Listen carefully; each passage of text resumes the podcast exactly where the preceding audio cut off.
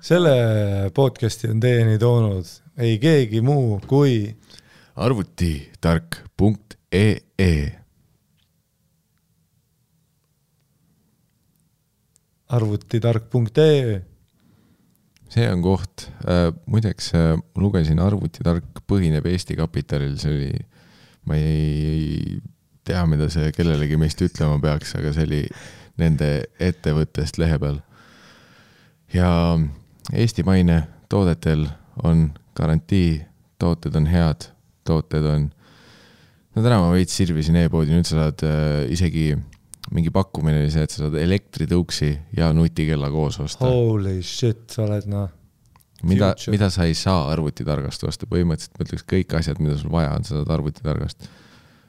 Noh, arvutid, elektritõuks, telefonistatiiv, tahad lahedamaid selfie sid teha, seal oli üks telefonistatiiv, millel ring light küljes. Jesus Christ, sa oled ju kuradi Maybellini isiklikult. kõik Biffid, kes siin kuulavad, mis sa arvad, et Kim Kardashini selfid on niisama head või? ei, ta ostis arvutitark.ee-st statiivi, mille küljes on ring light ja silikondissid. ja damn, kuidas su selfid hakkavad poppima oh. Holy shit. Ja sellele saad ka fucking garantii, see on meie garantii, arvutitark annab sulle enda garantii toodetele ja meie garantii on see, et mis sa sealt ostad, see paneb, noh, kõik asjad hakkavad tööle. Kardashi, damn. ja osta, osta kuradi oma pojale see fucking põlev klaviatuur või noh, tead see, kus on vikerkaare värvid. sest ta on kapis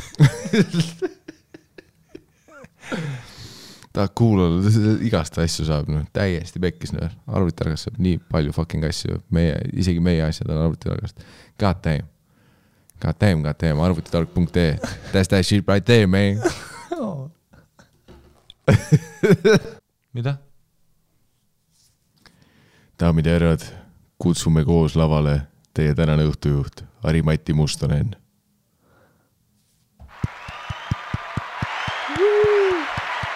Ja tervist, tervist, Rakvere, tere õhtust, tere Rakvere, vau, sa oled ka siin esireas. Meil on fun, meil on fun, tere tulemast Comedy Estonia show, teeme häält, kes on varem Comedy Estonia show'del käinud. Oh my god, te olete võrratu publik, te tundute äge publik. Tee nalja. ja siin on see fucking off town ka. oh jaa Hari, näita munni. oota, sa oled kole äh,. igatahes käisin, käisin poes üks päev kui siis, käisid?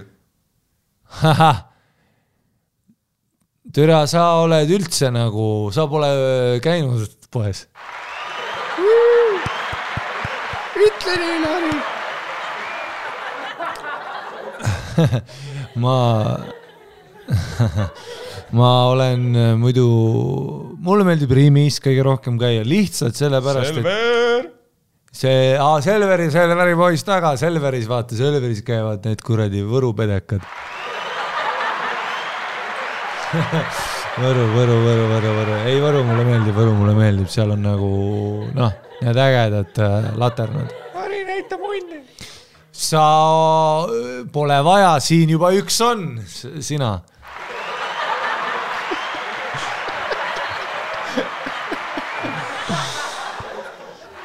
muidu po- poes olen, poes olen ka käinud, mitte Selver küll, Viljandi. see Viljandi on sitauk. ja, ja, ja, ja okei okay,, igatahes võtame nüüd vaiksemalt, et meil on vaja siin, meil on vaja teha nagu tegelikult show'd ka vaata, et äh, ole vait. Rimi on nagu minu lemmik lihtsalt sellepärast, et isegi kui on minirimi või superrimi, siis ta on alati Rimi. et noh, ütle siis midagi, ma näen, et sa tahad. Türa ahv nurgas seal, täiesti putsis. super pask rohkem. see oli päris hea juba.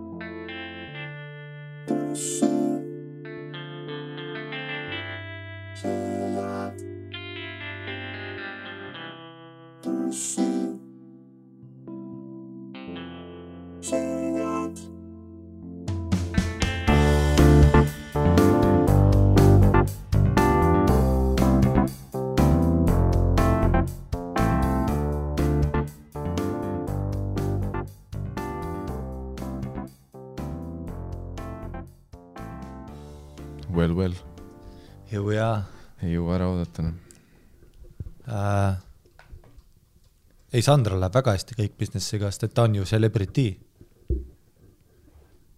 et noh, kontekstis kuulajatele, et ühe koomiku Rauno Kuusiku tüdruksõber, oota, ma proovin seda maiki saada, tüdruksõber on siis ähm, teeb nagu ah,, nüüd ma ütlen valesti, vaata, kui ma ütlen Sandra Koogid, see on mingi teine Sandra, neil on mingi teine Sandra ka. Ja nendele Sandratele vapsi ei meeldi üksteist, noh, ma selle lisasin ise peas nagu selle osa loost, aga kaks Sandra Koogi äri or some shit on.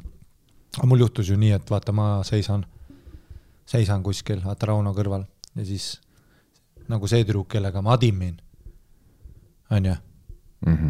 noh, ma räägin temaga juttu. All about my shit, minu set, minu aeg, suvetuur. mina olen Harimati Mustonen. Aga noh, ta obviously ei teadnud, null, vaata noh, ilmselt ei olnud kunagi mingit aimu. ja siis äh, noh, räägin niisama, et aa, stand-up'i teen hullult, ma arvan, et ma olen hullu kõva vend, vaata. siis ta ütleb, no keset, keset minu juttu, keset minu juttu, vaata mm, -hmm. kuule, kuule, kas see on see Sandra, kes teeb kooke või? ja too hetk mina ei teadnud, ma ei, kui sa tood oma naise kuskile gruppi, ma ei, noh, ma ei tea, mis ta teeb, no ma ei tea, mida Rauno, no tegelikult jah, mis naine ütles või üldse, ma ei tea, mida Ardo, ma ei tea mitte midagi, mitte, ma ei, ma ei tea, ma ei tea, vaata, naised ei tea, kuidas nagu mehed hängivad, vaata. Never, noh no shit, et kõik vennad on me too'd ja kõik sõbrad, parimad sõbrad ah,, every day spent together like my brother, we have tattoos of the same army here. ja neil ei ole kunagi ideed, ei tea midagi, sest et noh, meil on väga türa- oh, fun times, lihtsalt kutt on palju ägedam olla, te räägite igast vaata masendavat paska alati. Aga tüübid alati fun, meil on beat'id onju. ma ei tea, mis su naine teeb. Ja noh, siis ta ütleb, vaata, et see on see Koogi Sandra, siis mul on peas nagu, on, ta nimi on Sandra. Ja muidugi me noh, Sandra käib kogu aeg meiega koos väljas, muidugi ma olen rääkinud, aga noh siis ma olen nagu okei okay,, Koogi, kuida-, ah kust, ta ütleb, aa ei, jälgib blogi, käib kohal. onju, ja siis ma lähen Rauno juurde küsima, sest ma ei taha. vaata, ma oskan suhelda, ma oskan äh,. see on julge väide, see on julge ma väide. tean, kui ta, mis on, ei, ma tean, mis on Sõna. common sense, common decency, decency, aga mulle meeldib öelda decency ma olen tõlkinud selle otse eesti keelde, E D-E-N-E S-I, Mhm.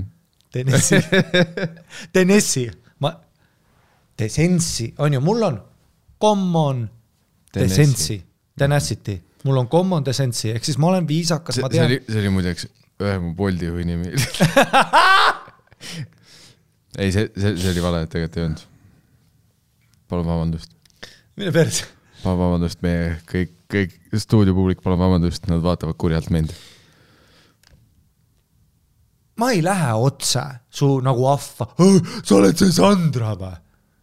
ma lähen kõigepealt tõmban Rauno no kõrvale, nüüd on hilja ja sa ei saa kaks aastat hiljem nüüd minna tema juurde ja öelda, et sa teed kooke või? ütlen, ütlen tüdruksõbrale. ei, mis tüdruk, tähendab, ütlen sellele, kellega ma räägin, kellel on minu aeg, minu lauset segas. siis ma ütlen, oota, ma tulen kohe tagasi, vaata. ma ei lase tal ka minna nagu pärdik, vaata otse näkku kellelegi. ma vaikselt tõmban Rauno kõrvale, ütlen, kuule, et kas su naine teeb mingeid asju või? no alguses küsisin, su naine teeb kooke või? ja siis Rauno kuulis, et kook nagu ma tahan aineid, ma olin nagu ei, ei, kooki, peik, onju, ja siis ta ütles, et ja, ja, ja, ja teeb, teeb, teeb, teeb, siis ma olin, aa okei okay.. aga mida vaja on? ei, ei, ja siis ma ütlen, aa ta on see Sa- koogisandra. ta ütleb, ära seda kunagi ütle mu naise läheduses, neil on väga suur. see on üks teine Sandra, ära seda mm.. nii, vaata, millise info ma sain sellest, et ma mõtlen, kuidas suhelda. Back to base, lähen tüdruku juurde tagasi, ütlen, kuule, tead, mis ma just teada sain? mingi teine Sandra, siis ta ütleb, ja, ja seda teist ma tean ka, ei, ma, ma tean, et see on ju see. Siis ma lähen Rauno juurde tagasi mm.. ütlen, kuule, nüüd sai sellise info, et siis ahah, ta on ka teadlik, ehk siis nüüd meil on confirmed act. Start the mingle. nüüd ma tutvustan järgmist inimest. normaalne intro. noh, mitte nagu loll, et ma lähen out of nowhere ütlema, mis Sandra sa oled. ma ootan seda kohta, kus sa võtsid noa ja lõikasid oma kaaslase pooleks ja ta oli kook tegelikult, sest see on see, kui hea Sandra on. Holy shit, ta koogid legit. sa üritasid terve see aeg kooki keppida. jah, Vau. et noh, obviously läheb hästi, noh, niimoodi noh, kill ib noh. ei, ma olen ka kunagi DLC peal seda saadet näinud Cake Boss mm. -hmm. kui sa vaatad seda, siis noh, shoot yourself nagu tänane. Mõned saated ma olen legit nagu, et oota nagu, ei no seal on see Itaalia, ma olen mingi paar episoodi vaadanud, sest et ta on nii karismaatiline, alati on see, vau, ta on nii karisma-, tule, kas kõik, kõik peres on nii karismaatilised, noh, kõigil on mingisugune asi, kas mingit vaikset tüüpi ei ole? ja siis noh, no ma ei tea, noh, need saated, Cake Off, Bake Off, The Great American Cake off, bake off, fuck ja, ja, aga igast vaata The Great American Bake Man mm, -hmm. uh, Bake Off, My uh,, My Cake. noh, My ninety Cake Life. kõik on cake noh, tule palju asju sa saad teha, mingi cake noh. tuleb välja ülipalju. tule see at the end of the day, see on tort. ei, ma saan aru, joonistasid full on fontaan, aga ma, seest ma on loodan, et sa sama. seal vestluses ei öelnud seda kellele? no,. mitte kellelegi. aa, sa mõtled seal Sandro, ma olin Social Butterfly, ma tutvustasin kaks poolt, meil oli noh, täielik. Ja siis mina ja Rauno läksime, rääkisime pesapallist no,. Nagu... ei ähm,, no palju neid fucking saateid on ja tule, see on ju sittkook, et see on äge, et tal on mingi vaata noh, auto, mis hüppab läbi leekide, tegid vaata nagu kuju. aga nagu see seest on ikka noh, tort on alati saast oled sa kunagi head torti saanud? ma legit noh, it's always disappointing. see on lihtsalt ülipalju vahukoort, ülipalju igast asju, ei mingi põhi on hea, aga no türa küll. Ei no, mida nagu selline eepilisem ta välja näeb, seda sitem ta tõenäoliselt on, onju.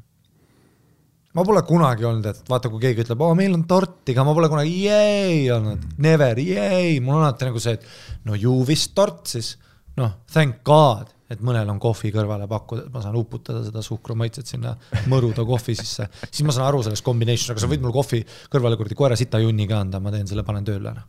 ma panen piisavalt kohvi suhu, siis lonks peale. Onju ma ei tea, ma, ma ei ole nii ähm, haritud selles koogimaailmas. Ja, aga sa oledki torti söönud. ei, ma olen torte söönud. tere, what the fuck is it nagu? anna Snickers. ei no harva on nagu head. aga see võib olla ka see, et võib-olla ma liigun vales seltskonnas. võib-olla neil ei ole, noh, Eesti koogibossi tordid on ju. meil oli kunagi ühes äh, ühes restoranis, kus ma töötasin, oli partner mingisugune asi, vaata noh, vahetati asju, et umbes sinu staff saab meil käia, meie käime sinu omas. ja see oli siis olümpia all on mingi vinge-vinge tordikas, noh igast custom made, up-up-up. ja siis korra aastas oma sünnipäevaks said nagu võtta sealt, kõik töötajad said nagu ühe tordi võtta sealt. siis ma mäletan, ma käisin enda oma võtmas ka vaata. vaatasin seal, vau. ja siis ma nagu üritasin öelda, aga nagu, no ta ütles, millist sa tahad, vaata. no ma ütlen kohe, et ei võiks nagu maitse, vaata, siis ta ütles, et aa ei, meil on noh, see põhi, vaata, siit tuleb noh. noh, tegelikult oli erinevat sorte ka ilmselt onju, ma nüüd noh, lükkan selle äri full, tule ma vahest unustan ära, et vaata inimesed kuulavad seda onju, noh nagu, et keegi kuulab ja siis mõtleb, oh shit, ma ei lähegi sinna. Vist kunagi ma mainisin ühte, no üks kohvik on onju, ma mainisin vaata, et aa ei, see kohvi oli sitt ja mulle oksendati suhu, vaata. no tegelikult mm -hmm. ei juhtunud seda, tegelikult ma ise olin ka nagu veider äh,. ma olin kuidagi ka, aga ma lihtsalt noh, rääkisin mingi värvika loo, meelt lahutava loo. ja siis äh, see nagu kirjutas mulle vaata, aa et kuule, et aa ei, et, et, et ma nagu selle juhataja vaata, et keegi saad, et mulle kõik saadavad seda linki vaata, et aa ei, et vaata, meil ei olegi nagu seda toodet, vaata, mille üle sa vingusid, vaata, siis me nagu, ah jaa, see oli teine kohvik, noh, see oli mingi teine kohvik. no sa pead tagasi hoidma ennast, meil, meil ei ole vaja siin Harimell kriisi jah. see, et äh, no see, et ta putsi saadeti, on jube vinge. see on Sest- õige. no äh, ei, aga see on ju see South, South, South, South, South Park episood. mäletad, kus nad viskasid selle Buffalo Bill, vaata, viskas välja need blogerid.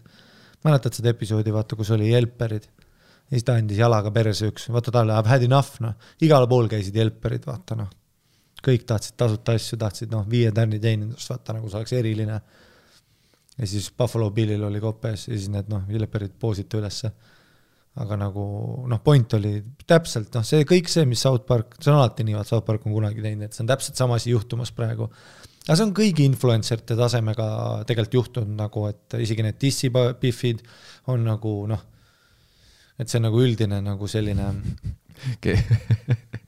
kes meist ei teaks dissipihv? aa ah,, dissipihv, me kõik teame neid dissipihve nüüd on nendel ka see, et, et see oli nagu hästi empowering algus lihtsalt sellepärast, et muidugi sa vaata, see on nagu äge asi. head pildid, mingi elustiil on ju, koged, muidugi inimesed on engaged, see on nagu vlogimine veits mm. -hmm.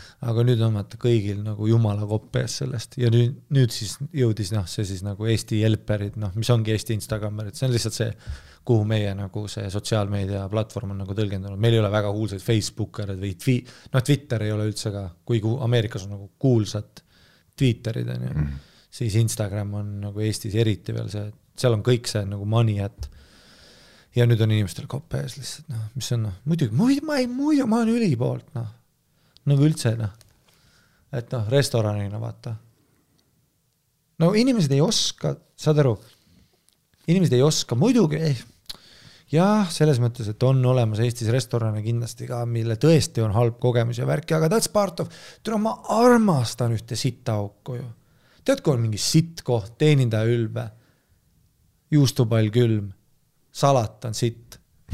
ja ma olen nagu türa, noh, kui ma Lihulas juba olen või nagu saad aru, onju, oled sa kunagi elanud või nagu noh, ma ei ole nagu kunagi niimoodi mõelnud, et keegi nagu, et keegi, et kui mulle midagi ei meeldi, siis sellest on nagu noh mm., ei, ma räägin nagu sulle või no obviously noh, podcast'is on ju, ma räägin, on ju.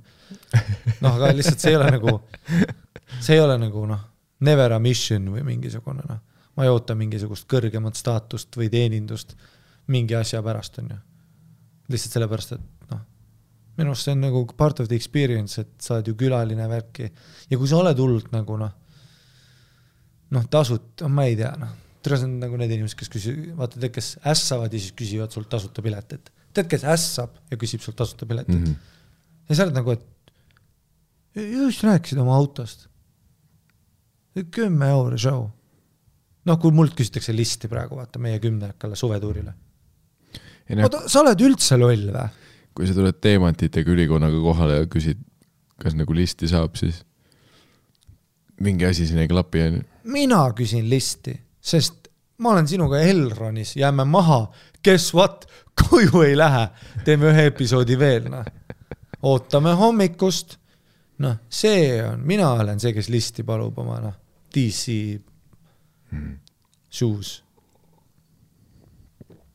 seda küll, et kui sa just blogid sellest, kuidas sa oma seitsmekordsele majale hakkad marmorist köögipinda panema, siis kas see on hetk, kus sa oled mingi, et siis te teete nagu kõik meile välja, onju.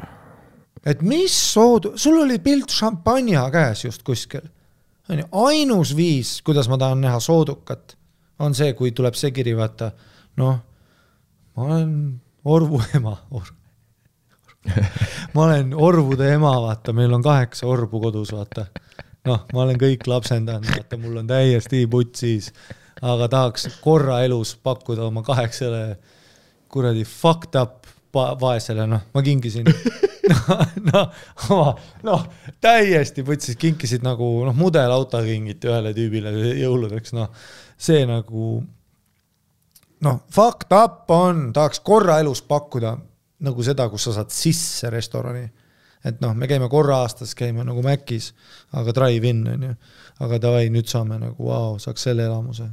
saaks ja siis ma kirjutan, okei okay,, noh, saad viisteist prossa see on, vaat seda request'i ma tahan näha, on ju. kui sa saadad nagu request'i mulle, noh, handwritten note selle pitsat, mis see on, pitsat mm? -hmm. Buum peal. Chardonnay lõhnaline ümbrik. ja küsid, et kuule, rott olen see, doesn't add up noh, sa lased oma Maserati akna lahti, et küsida soodukat või? kas sa, mida sa teed? ma ei tea, ma ei, ma ei kujuta ette, kui, kui kaugele sa pead olema nagu inimesena läinud et see isegi, et sul isegi pähe tuleb selliseid asju teha. ma ei. nagu ei julgeks kirjutadagi sellist asja. omadelt, noh, ega mul ka, ma tean paari inimest, kes töötavad India restoran business ja ma olen ju Elroni klient. ma küsin ju niimoodi soodukat, et ma, ma isegi ei küsita, küsita, ma ei küsi Facebookiski, ma tulen restorani kohale, tellin ühe kohvi, maksan, siis ütlen, kuule, pakun välja, kuule, tead, mul on sõpradega tahaks teha, aga noh, rott. Siis ta ütleb okei, okei, noh nojah, see, kui sa siin laua alt mingi tutvuste läbi onju, aga see, kus sa lähed lihtsalt Facebookis, vaatad Rado restoran, page, send message, noh, lihtsalt Facebookis wow. emotsidega perses õigekirjaga kirjutad wow.. kuule, et me siin mõtlesime sööma tulla, et äh, teile siis ka sobib, et äh, kõik teie poolt tasuta ja teeb mingi pildi ja värki või nii või? Kui nagu noh tahad big shot ida, siis sa lähed ju noh, ei no kui ma oleks, noh, kui ma olen teenindaja ja Armin Karu tuleb, sööb mul, vaata. ja ei jäta tippi, ma jätan ta ukse peal seisma kaks kõrvakiilu. lihtsalt sellepärast, et ma olen nagu oot-oot-oot-oot-oot. see auto parkisid ette, palusid mul veel lauda päeval mm tead, mida big shot tähendab või? tead, kuidas ameeriklased arenenud riigis big shot ivad, nad teevad seda, nad tulevad sisse, annavad ukselt sulle viiskümmend viiskümmend euri, vaata, see on see klassik mm.. jah, ta on veits munnvend ilmselt ka, aga ta ju teab, mida ta teeb, ta big shot ib, ta on noh, veits munn, aga at the end of the day sa said viiskümmend alguses, viiskümmend lõpus. ta oli lihtsalt need kogu aeg bitid käisid, see sind väsitab, aga ta ju teab, mida ta teeb. vot sellest ma saaks juba aru. Kus, äh, kus ma saan kahe aasta pärast tasuta eine, sest ma olen iga kord nii palju plekki pannud sinna, et ma olen lihtsalt tulnud ja nagu räpivideos viskanud rahaga neid kaks aastat järjest. ja siis ükskord, kui ma olen söömas, siis tuleb omanik, tuleb ise praelauda ja ütleb, et on the house. see on common decency. Mul oli ka Ameerika klient, Kris, käis siin puhkamas. iga kord seitsekümmend eurot, sada eurot tippi obviously, kui ta tuleb viies kord, see on common decency nüüd minu poolt, et ta oli naisest ka ja ka jättis tippi ka, see on ju common decency. et kui mul on siin letitäis igast joodikuid, noh oh,, topelt Captain Morgan, mida ma su üheksa euroga teen? Oh,, keep the euro for yourself, Franco sa, mul on siin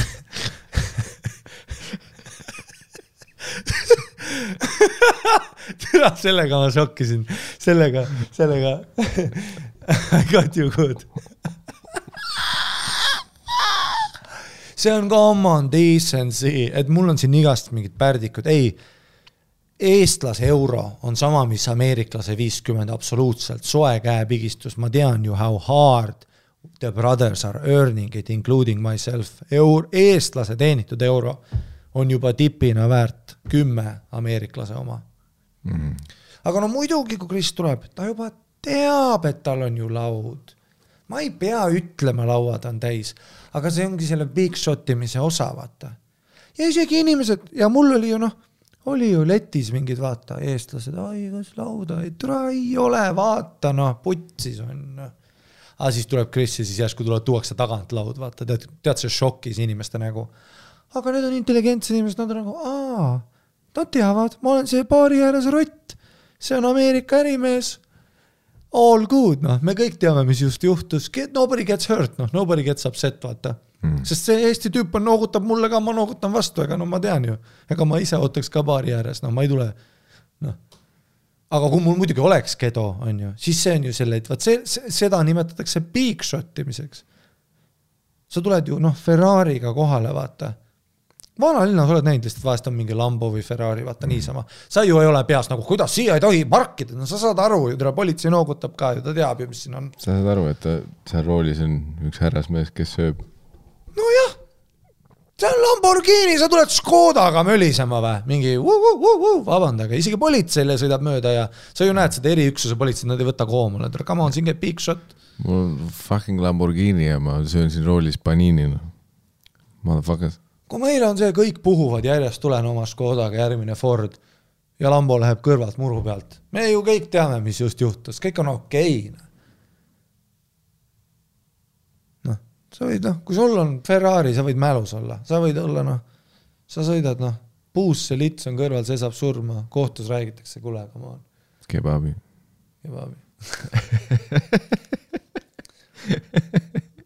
väga hea referents jälle. kuulake laul Tigran Ferrari, väga hea laul, me kuulasime terve suvetuur. see oli kaks aastat vana laul või? ja, ja, mida noh, nüüd avastasime meie noh, mis Mhm. siis noh. see oli lihtsalt oma ajast ees. see oli fucking oma ajast tõesti ees noh. Too hetk me ei saanud aru. paljud meist. jah, aga okei okay,, rääkides on ju, kuna me oleme siin teenindussektori ins and outs'e arutamas, siis ähm, vaat me oleme suvetuurid tagasi, nagu paljud teist on võib-olla pusletükid kokku pannud, kuigi nagu ma aru saan, on ka tuhandeid inimesi, kes endiselt ei saanud aru, kus me kuu aega olime. aga see selleks, mis seal ikka, aga vaata, mis me oleme õppinud, vaat suvetuur on selline stand-up formaat meil, kus äh, me ei ole teatrites, me oleme noh, tavarahvaga koos laudas, baaris, lokaalis, ööklubis, sellistes kohtades.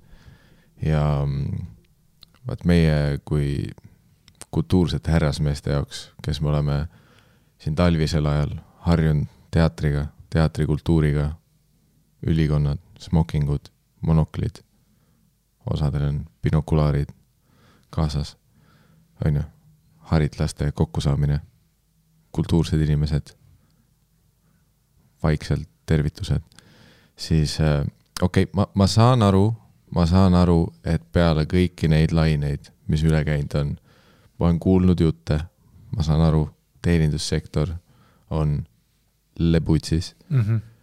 ja ma olen kuulnud küla pealt neid jutte, on ju, et kõik, kes oskasid, läksid nüüd noh, ma ei tea kuhu, ära, kõik on läinud, kõik on läinud, kes oskasid. Mhm. ja ma saan aru, ma saan aru, see suvi oli noh, paljudes kohtades oli näha, isegi Hesburgeris, isegi ma ei mäleta, mis linna Hesburger see oli, Rakvere Hesburger. Rauno ütles, et kõik töötajad olid neliteist, sest see suvi malevaid ei toimunud, koolivaheaeg, kõik pandi Hesburgerisse Mhm. ja ta ütles, et vahetusvanem oli viisteist Mhm. ja raske oli, onju. see ei olnud see Hesburger, millega Rauno oli harjunud. ammusel ajal, kui seal olid kibestunud neljakümneaastased naised, kes teavad täpselt. kogemusega, see, see vrapp tuleb, see on ju, kogenud käte vahelt automaatselt, Mhm. aga väiksed neljateistaastased näpud, noh, nendel on juba raskem räppi kokku keerata, vahepeal see laguneb, kui sa kätte võtad endale selle, on ju, ma saan aru. pluss neljateistaastane ei tea, mida tähendab kakssada grammi kana, onju. ka seda, et noh, kui sa teed mulle räppi, siis elukogenud töötaja, kes tunneb eestlasi, tunneb oma tööd, teab, et me tahame täpselt, mis on menüüs. oh dog, ma panin, nüüd mul tuli meelde, noh, kõik suvetuurimälestused, põhiliselt see, et vaata, me olime Viljandis, on ju, mul oli kõht tühi show'de vahel. Sander Õigus, Masterchef, tuntud kui Eesti Gordon Ramsay Extraordinaire. äh,. põhiliselt sellepärast, et ütleb inimestele you fucking donkey äh,. siis Sander Õigus ütles, mul oli see, et noh, sina kui selline Viljandiga rohkem sina peal olev inimene, mul on kõht tühi. mul on kakskümmend kuus minutit, kuni ma pean uuesti ukse peal olema. mis ma teen, mis sa soovitad? ja ta ütles, et aa siin kohe, vaat seal kuradi kodu Antila parklas objekti see kuradi, mitte konteiner, vaid haagis või mingi noh, objekt on ka laienenud. aa, nad teevad nagu food truck'e nüüd või? ei, need, need on, nüüd nad on Viljandi peal nii mitmes kohas, üks on see, vaat see kuradi parkla, mis bussijaama juures kohe Viljandis, mis see on, Antila on seal või? Seal on Seppele. jah, mingi, mingi see on, noh, vaat Selver on ühel pool, teisel pool on see mingi Uku keskus või asi ja, ja ja, siis bussijaama juures on mingi, mingi asi, ma ütlen, ütleme Antila loo huvides. ja siis seal on selline, ma ütleks, et objekti selline food truck konteiner, mingi selline asi, see on üks öö, objekti laienenud frantsiisi osadest, on ju. Mhm. ja siis mul oli see, et okei okay,, Sander soovitas, Sander, tuntud Sanderi söögisaatest Masterchef, Eesti Gordon Ramsay, ütles objekt, delicious, nutritious, kiire, hea, magus, soolane, hea. Läksin, kõigepealt luuk kinni, inimesed ootavad ees, ma näen, et noh, ja siis vaatan silti, kirjas on, et vajutage kella, et teid teenindatakse. ja siis ma vaatasin, mingid tüübid seisavad seal ees, mul oli nagu see, et aa, te olete järjekorras või et kas keegi on vajutanud. ja üks tüüp vaatas mulle otsa, oli mingi, et ai, nad lähevad alati ülikettasse, kui sa vajutad seda nuppu. ah,. ja siis ma olen, noh, mina, big city boy, kaks aastat Tallinnas elanud juba, kultuurne, vajutad nuppu. vaatan, silt ütleb vajuta nuppu, kui tahad, et sind teenid, jah, mul on nagu see, et no mul on nüüdseks kakskümmend viis ja pool minutit, on ju. et mul on variant, kas teiega lihtsalt veidralt seista siin lootuses, et keegi neist pöörab sees ümber ja näeb, et siin on mass sees või ma vajutan nuppu. siis ma vajutasin nuppu, noh, juba natuke šokiseisundis, sest kohalikud lubasid, et nad on ülikettas, kui sa vajutad seda. vajutasin, noh, täiesti tavaline teenindus, ei olnud isegi nagu Tartu Fastersis, kus vahepeal sülitatakse, ei te,, tegelikult ma, ei, ma ei või selle järjekordne hagi. Tartu Fastersi üks parimaid Korne- kohti, teenindus alati hea olnud Hagi., mul pole kunagi probleeme olnud. igatahes see lugu ei olnud Tartu Fastersist. nii, vajutasin kella, mingi noor tüdruk ütles tere, mis teile, noh, ma olin korraks šokis, lubati, et karjutakse, ma ei valmistunud juba. siis ma ütlesin, et tere, võtaks äh, kanapräppi, onju. ma tundsin too päev, et kuigi ma lähen objekti, siis ma ei taha nagu täiesti siga olla, onju mul oli veel vaja lavale minna, ma mõtlesin, mis on siit menüüst selline kõige vähem siga asi, mida võtta ma endale. tean jah täpselt, mida sa enda peas teed, aga no me teame juba, et this is where you fucked up siis ma võtsin kanapräpi, mm. -hmm. andsin raha, see ei ole see ta koht ütles aitäh, ma ütlesin aitäh, ta pani luugi kinni mm. -hmm. või noh, tähendab siis ta lõpuks märkas, et see teine mass oli ka siis nad said nemad ka tellima hakata. tänu minule, kes ma rahvapäästjana tegin selle järjekorra lahti. ja siis äh, ütleme nii, et mingi päris kaua isegi läks, mingi kümme-viisteist minti onju, sain räpi üheksa minti aega. kanakebaab, kõik kõrbenud, tundus nagu beef jerky. Mm -hmm. olen räpiga mingi üks kolmandik liikunud, aga noh, sa tead mind, isegi kui ma olen oksendamisele lähedal, kui ma olen maksnud toidu eest, ma põhimõtteliselt söön selle lõpuni. ükskord situsin su kanatortillasse, kui sa olid Letsust, tulin tagasi, sa noh, veits tegid funky näo ja sa lakkusid näpud ka ära. see on see, kuidas mind kasvatatud on. ei, seda küll, kui toidu eest on makstud, siis toit tuleb ära süüa aa ei mind ka. ja kõige raskem hetk tuli see, kus ma avastasin, et see räpp oli niimoodi keeratud, et foolium oli nagu räpi sees no, ehk siis ühest hetkest ma sõin fooliumit ma ei, ja siis ma mõtlesin, et kas ma saan selle välja noppida, aga see nii tugevalt oli foolium sinna sisse keeratud, noh, ta hakkas mingi hetk vist seda räppides nagu fooliumit kasutama selle lehena ja siis ma põhimõtteliselt sõin selle räpi nii lõpuni, et ma iga ampsu järel tõmbasin suust fooliumi tükke oh.. oh my god. Pluss ka nagu üldine maitsekogemus ei olnud hea. aga ma lõpetasin selle, võtsin viimased fooliumitükid suust. mõtlesin endamisi, sa oled õigus, Eesti Gordon Ramsay. järjekordne hea soovitus. kuigi selles suhtes, kui ma oleks tõenäoliselt küsinud, mida võtta, siis ta oleks raudselt öelnud, et noh, objektis on raudselt mingi secret asi, mida sa pead võtma, mis on okei okay.. ei no sa võtsid konteinerist räppi. Et sa oled juba nagu niikuinii idioot. ma olen pealinna poiss. ei, ma saan aru, vaata, ei, tead, mis ma annan sulle, ma annan sulle selle, et sa oled idioot. aga tead, mis või? ära näita idioodile banaani. onju, miks menüüs on asjad, mida, et kui sa oled, ma ja ma saan aru ju, mida nad teevad, et näed täpselt, nad teavad, et sinusugused ja minusugused vennad oleme see, et kell on kuus, ma ei ole veel röh, röh, röh, röh, olen post set kell üksteist ja vaatad menüüd ja nüüd sa näedki jah, räpp on ju, aga noh, sa ei mõtle loogiliselt, et see on nagu enda peas ma mõtlen, seal on vahel kana, salat siit no järjekordne idioodi eksimus on ju.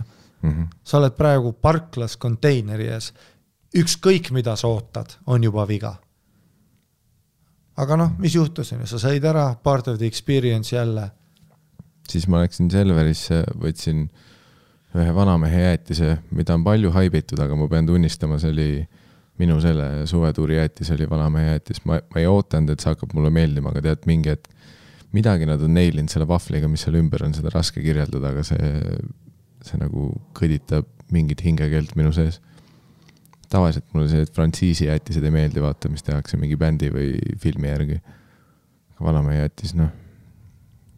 Peab Nojah,, peab, peab au andma sinna, kus äh, saadi hakkama. et üldiselt frantsiisi jäätised on nagu see noh, Mhm. tort on ju, et peale kõik see tehakse noh.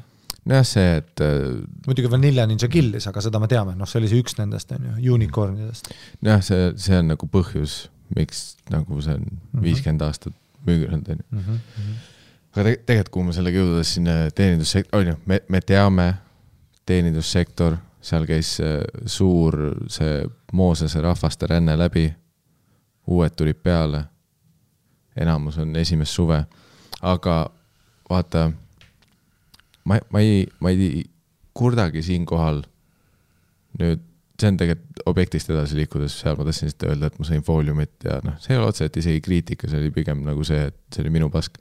aga, aga mis me oleme nagu baarides ja asjades suvetuuri jooksul avastanud ja mis meile kui kultuursetele härrasmeestele vaata jäi natuke hinge kriipima, aga kes me oleme ka õrnad hinged, me isiklikult ei julge kellelegi öelda siis, kui see toimub, vaid nüüd kuu hiljem salvestades. vaat mul, mul ei ole nagu selle vastu, et ma saan aru, te olete uued, järjekord liigub üliaeglaselt, klaasid kukuvad, Mhm. joogid on valed, see on kõik chill. aga see, et sa oled uus, ei ole vabandus nüüd, et mitte inimene olla. mitmes kohas me suvetuuri jooksul olime, kus me oleme samas ruumis, käimas on vapustav kultuuriüritus nimega Comedy Estonia suvetuur. noh, ja ma kuulen lavale, kuidas paar räägib omavahel jah, ja mitte nagu, vaid nagu ma oleks laudas. Ei no vaata, mitte ainult laudas, vaid tehakse show'd. no see, et vaata, see ei ole see, et jaa, noored tüdrukud, viieteistaastased itsitavad omavahel, vaata ja see on nagu see, see ei ole see, see on mingi noh, baari ääres sul on see, alati tead need töötajad, kellel pole tööpäev, aga nad on seal baari ääres. Yo, get the fuck out of here, onju see, see on teine asi, mis me panime tähele terve suvetuuri jooksul, et igal baaril on somehow, muidu on nagu teenindussektori kriis, aga kui meie oleme ukse peal pileteid kontrollimas, siis tuleb mingi sada matsi, kes vaatavad mulle otsa. Nagu sa oleks midagi valesti nagu mina oleks siin olukorras eksinud, kus ma küsin, vabandage, kas teil pilet on? Ja ta lükkab mu eemale ja ütleb, et ma töötan siin. Kust ma peaks teadma, sul ei ole selle koha logo otsa ees? sul ei ole isegi mingit vormi, sa, sa tuled vaba aja riietes, lükkad mind eemale, ütled, et ma, kust, türa see ja see nägu ka. kust ma pidin teadma, no me olime just ju oli ju just, just, just oli üks keika, kus on noh, mingid välismaa teenindajad, vaata. see vend ka, Hendrikule õlga sisse ja siis on see, teeb selle I work here. Jou, sa oled mingi maikaga ahv, türa. kust, mine perse, türa. ei, ei nagu ma ei, ei kust ma peaks teadma, et mind ei huvita isegi see, kus sa pead teadma, vaid nagu, mis inimene sa oled enda arust. pluss Sa- isegi see, et kas sa oled ja alati on see, et aga sa oled praegu tööl või, mis on ei. ja me, mis passi see sulle siis annab, Get the fuck out of here. arvad, et mina oma ammustel töölisklassi päevadel, kui ma kinos töötasin, see päev, kui mul vormi seljas ei ole ja ma ei ole graafikus, kas ma jalutasin kuradi Ferdinandi 3D seansile sisse ja lükkasin lapsi eemale, ütlen, ma töötan siin või? ja me olime mingi mitmes kohas. ah, mingi Võrus olen ka uksel, vennad tulevad. Common decency, on ju, mingid noored, noh, samamoodi õlga sisse või see, mida noh, mui-, ükskõik, kus sa sisse tuled, sa ütled tere. no tead, kui inimesed tulevad, tere, mis teil toimub? ah, või siis ja ütle kuidagi tervist, ma olen töötaja. aa, sorry, et ma olen töötaja, et kas äkki töötajana ma saaks sisse? jah, jah, mitte see, et sa lükkad mind eemale, nagu mina olen kõnts selle eest, et meil on kokkulepe osades kohtades, ka tead mis, rendileping, et me kasutame seda ruumi, mille jaoks, ürituse jaoks. pluss kuhu sa lähed praegu? sa ei ole tööl, aga sa lähed otse sinna ruumi baari taha rääkima või? ja siis istuvad baari ääres, chat ja siis nad teevad seda oma etendust, vaata, kus neil on nagu see, et oma bitid, asjad. ja, ja siis noh, ma olen, ma olen täiskasvanud inimene, noh, ei, no esiteks on ju, ma tulen ütlen sulle, sest et noh, see on ka suhtlus, on ju, ma ei hakka kohe mingit stseeni kordama, oh my god. ma tulen, no alguses on ju, või üldse, ma ei peagi ju tulema ütlema esiteks. tule, mis laudapärdik sitta augus sa kasvanud olema, ma saan aru, et Võru, aga mine või noh, ükskõik kus me oleme, tule Paide, noh. ma saan aru, on ju. Üldse, ma tulen alguses annan stinkai sulle, vaata, ma annan sulle, ma tulen seisan juures ja annan sulle pilgu. ja türa, kahekümne esimesel sajandil, aastal kaks tuhat kakskümmend üks pilk on ainus, mis peaks üldse juhtuma kui me elaks selles maailmas, noh nagu mina ja sina, täi-, kultuurne pealinna maailm, kui el-, no kuskil Elronisse, kui politsei kutsutakse, päris maailmas peaks olema pilgust piisav, nad tulevad kohale, annavad sulle ühe pilgu, me saame kõik aru. ma lähen koju, sorry, ma olen purjus. on ju, aga nojah, siis äh, pilka, aga see on ka statement, vaata mm., tehakse mingeid veel bitte, vaata nüüd see on bitt ka, ahaa oi, oi-oi-oi. no järgmine samm, obviously täiskasvanud inimene, ma lähen su ülemuse juurde kohe, ütlen, vaata, sul on siin on ju. See... ja siis annavad, tead, mis nad siis teevad või? annavad mulle stinkaid, vaata, et oi, sa läksid üle.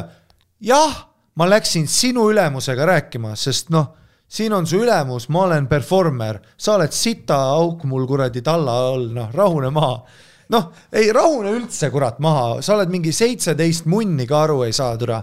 kui ma olin seitseteist, ma kartsin täiskasvanu, ma vaatasin põrandat, kui ma sain ühe stinka ja ma tulnud nädal aega kodunt välja, vaata seda küll, et ma olen täiskasvanud inimene. kas meie elame mingis paralleeluniversumis või see tundub minu jaoks iseenesestmõistetav, et kui sa näed, et kuskil on publik, keegi on laval, räägib, sa ei ole selles samas ruumis valju häälega rääkimas oma asju, kui esiteks ja isegi kui sa töötad seal, miks kas sa nüüd tahad enda töökohale sitta muljet jätta või? nagu, et kui ma kuskil töötan, siis ma üritan ju jätta ka head muljet sellest kohast või kas mina olen kõigest valesti aru saanud või? esimest korda teeme show'd sellises kohas nagu Haapsalus Ruum on ju, teeme seal show'd ja me tahtsime minna Big tikkima, see oli esimene show meil seal, vaata, me tahtsime, vaata, absoluutselt, me oleme diivad. ma olen fucking diiva, on ju, sest ma tahan üks pirn, mis ei meeldi. Ma tõmban, ma närin selle juhtme läbi, et seda kustu saada, mul on pohhui. ma va-, lihtsalt, sest vaata, stand-up on väga lihtne, aga väga lihtne rikkuda, aga ta on nagu küünal, on ju. tule, see põleb ülikergelt, anna lihtsalt leeki ja kõik on okk. ära puhu, ei tee akent lahti, ei räägi, las see küünal lihtsalt põleb on ju, samamoodi. ja noh, ma saan aru, paljusid venusid on, kuhu me oleme jõudnud sisse ja antakse meile sellist vaata highbrow, et oot-oot-oot, mis asja sa tõstad, kus sa lauad paned, mis asja, ma ütlen nagu, ei sa ei saa aru. Öeldakse, oot-oot-oot, mis asja, miks teil nii palju toole vaja on? sa ei saa aru. Ah,. tervist ja Harri-Mati, ei ja, ei ikka teen, kunsti teen ja, ja ei ole nari, aga ma olen viisakas muidugi, sest nagu me rääkisime ukse sisseastumisest, tule ma ei tule kunagi sisse nagu, et oi-oi-oi-oi, Harri, Harri, aga ma olen vii-, ma räägin kõike, ma olen juba olnud, kõik on okei. Okay., aa, neid toole, jaa, ma saan aru, lauateenindust teha ei saa, aga joogimüük tuleb nagu sealt ikkagist, on ju, et sest et noh, meil tuleb lihtsalt nii palju rahvast siia, palju uut rahvast, igast asju. Fair, me ei ole nii tulus kui pidu mõne venue jaoks, aga kui sa oskad kasutada, jälle jõuame tagasi sinna, et ma saan aru, et sul on laps, imik on baaris, aga sina kui juhatajana, noh, jah, sa kaotasid oma põhipaarid ära, hella siis kellelegi, anna tal see ekstra kolmekümne asemel anna viiskümmend, et tuleks mingi vestiga vend, kes teeb sul kakskümmend kordi A Le Coq'i, meil on paus viisteist minutit ja siin on kaheksasada inimest türa, noh, saab teha küll, mine õllesummerile, sulle, sul on telk on vetsus ka, kus müüakse A Le Coq'i, vaat seal on päris müük, on ju. sest et türa, seal on noh mine noh, no igatahes ja ma saan aru, muidugi ma olen diiva, ma räägin, ei, ei, valgus täpselt nii olema, ei, ma saan aru, sulle meeldib see diskokuul, aga see diskokuul tuleb maha või ma ei lähe. noh, ma ei ütle seda, aga nagu see on see, kuhu kaugele ma lähen, on ju. ja alguses on alati šokiseisund, on ju, et oh my god, oh my god. ja siis nad näevad. mingi paar show'd hiljem nad näevad. ja noh, nüüd on meil ju relationship'id mingi venue-dega on ju, Ukulele ja Buena Vista, vaata noh. see tüüp oli noh, alguses ka skeptiline, sest ta runnib baari, ta oli skeptiline, ta oli nagu oot-oot-oot-oot-oot igale poole toole, aga kus tantsu saab teha, ma nagu ei, no, no, no, no, no no küll, küll, küll on, ta oli ka skeptiline. ja kui ta oskas ja tal on noh, tal on ka ainult mingi kaks paari, aga need on professionaalid, kes noh, niigi kõik töötab, ta ise aitab paarist ära, müük käib, ta oskab ära kasutada seda viiteist minutit. see ei ole minu töö, et sinu sitt paar ei tööta. õpi ära kasutama kaheksasada inimest. jah, pausid on väiksed ja baar peab kinni olema selle teeninduse ajal, aga noh ja siis noh, lähme näiteks sellisesse kohta nagu Haapsalu Messa Show ja me tahtsime big tikkida. noh, ma ei tea, Comedy Estonia slippis, koomikud slippisid, null promo oli, meil tuli ainult mingi nelikümmend inimest saali, vaata, sihuke pooltühi saal. see on nagu rahva algus, vaata, et ma just olin full oopera diiva, vaata, ma just olin kuskil klaveri peal ja trampisin, vaata, see klaver läheb ära, see klaver läheb ära. ja noh, juhataja mingi türa, see on kakssada kilo, vaata, ja ma ei ole kunagi seda liigutanud, ma ütlen, see läheb ära või ma ei lähe.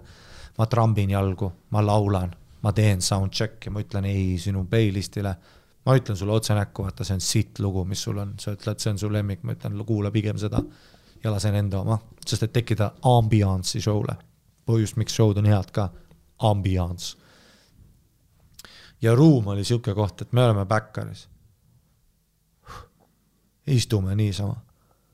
vaatan, mida vittu see baarmen enda arust teeb. Shaker täis jääd, paneb jooki peale järsku tuleb backerisse mingi, vittu sa teed.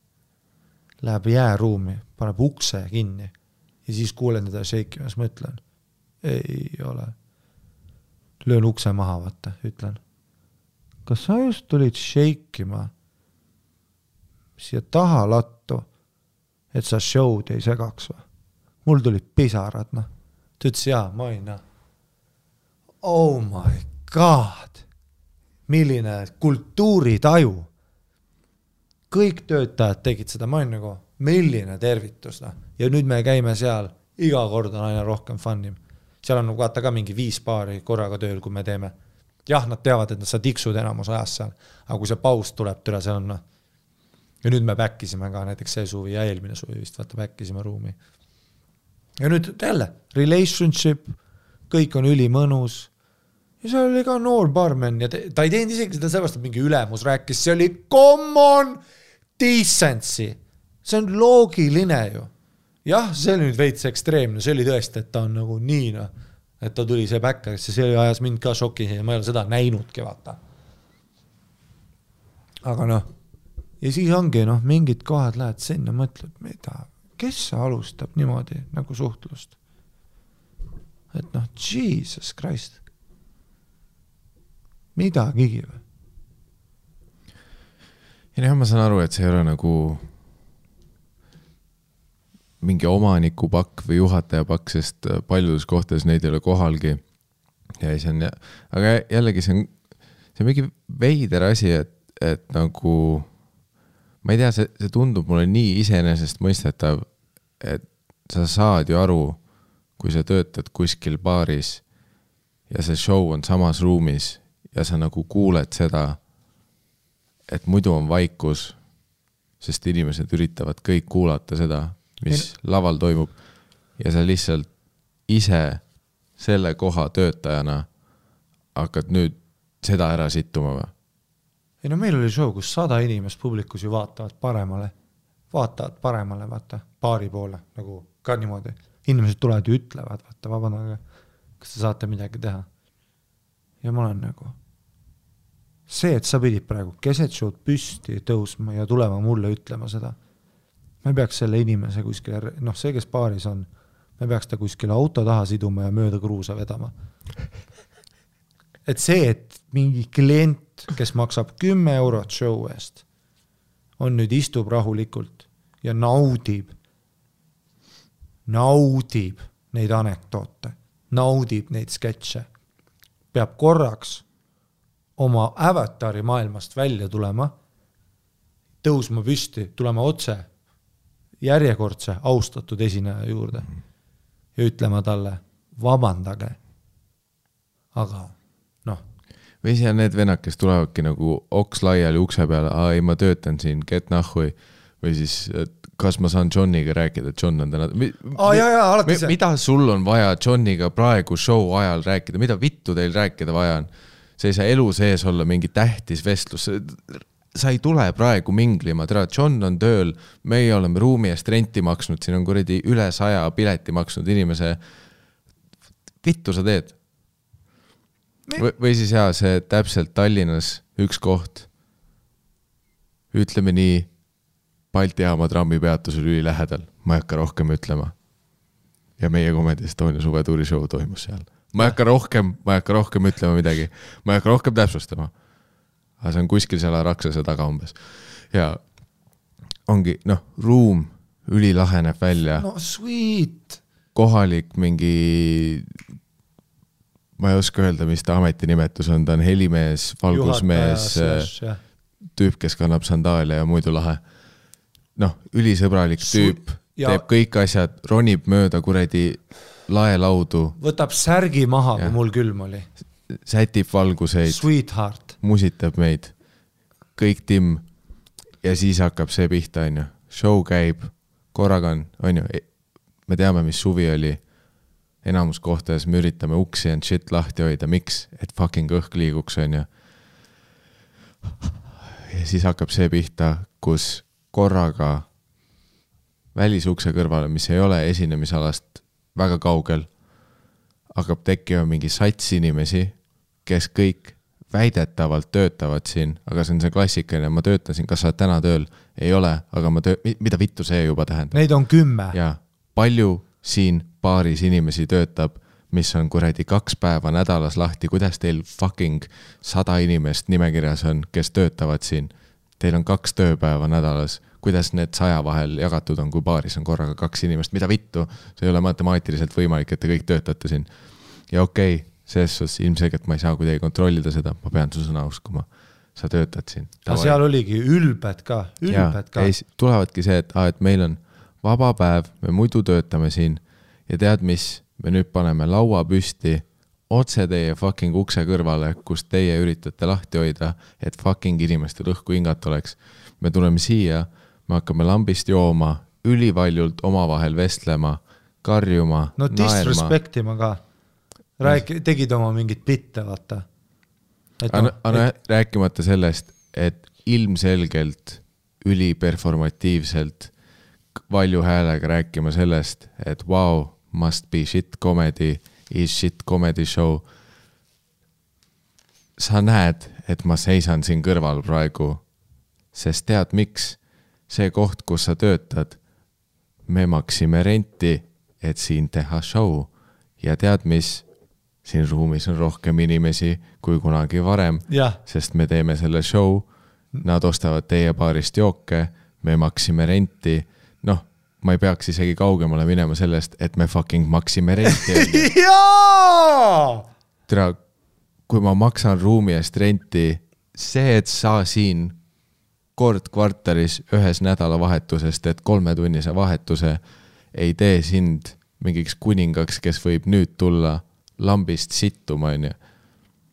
ja, ja vaata ja see, ja see ei olnud nagu nad oleks lapsed, nad olid meievanused, täiskasvanud mehed, kellel on nagu nii, et kus, ma saan aru, noh, kus vittu augus sa kasvasid, et niimoodi tehakse, nii ebaviisakas ollakse. nagu noh,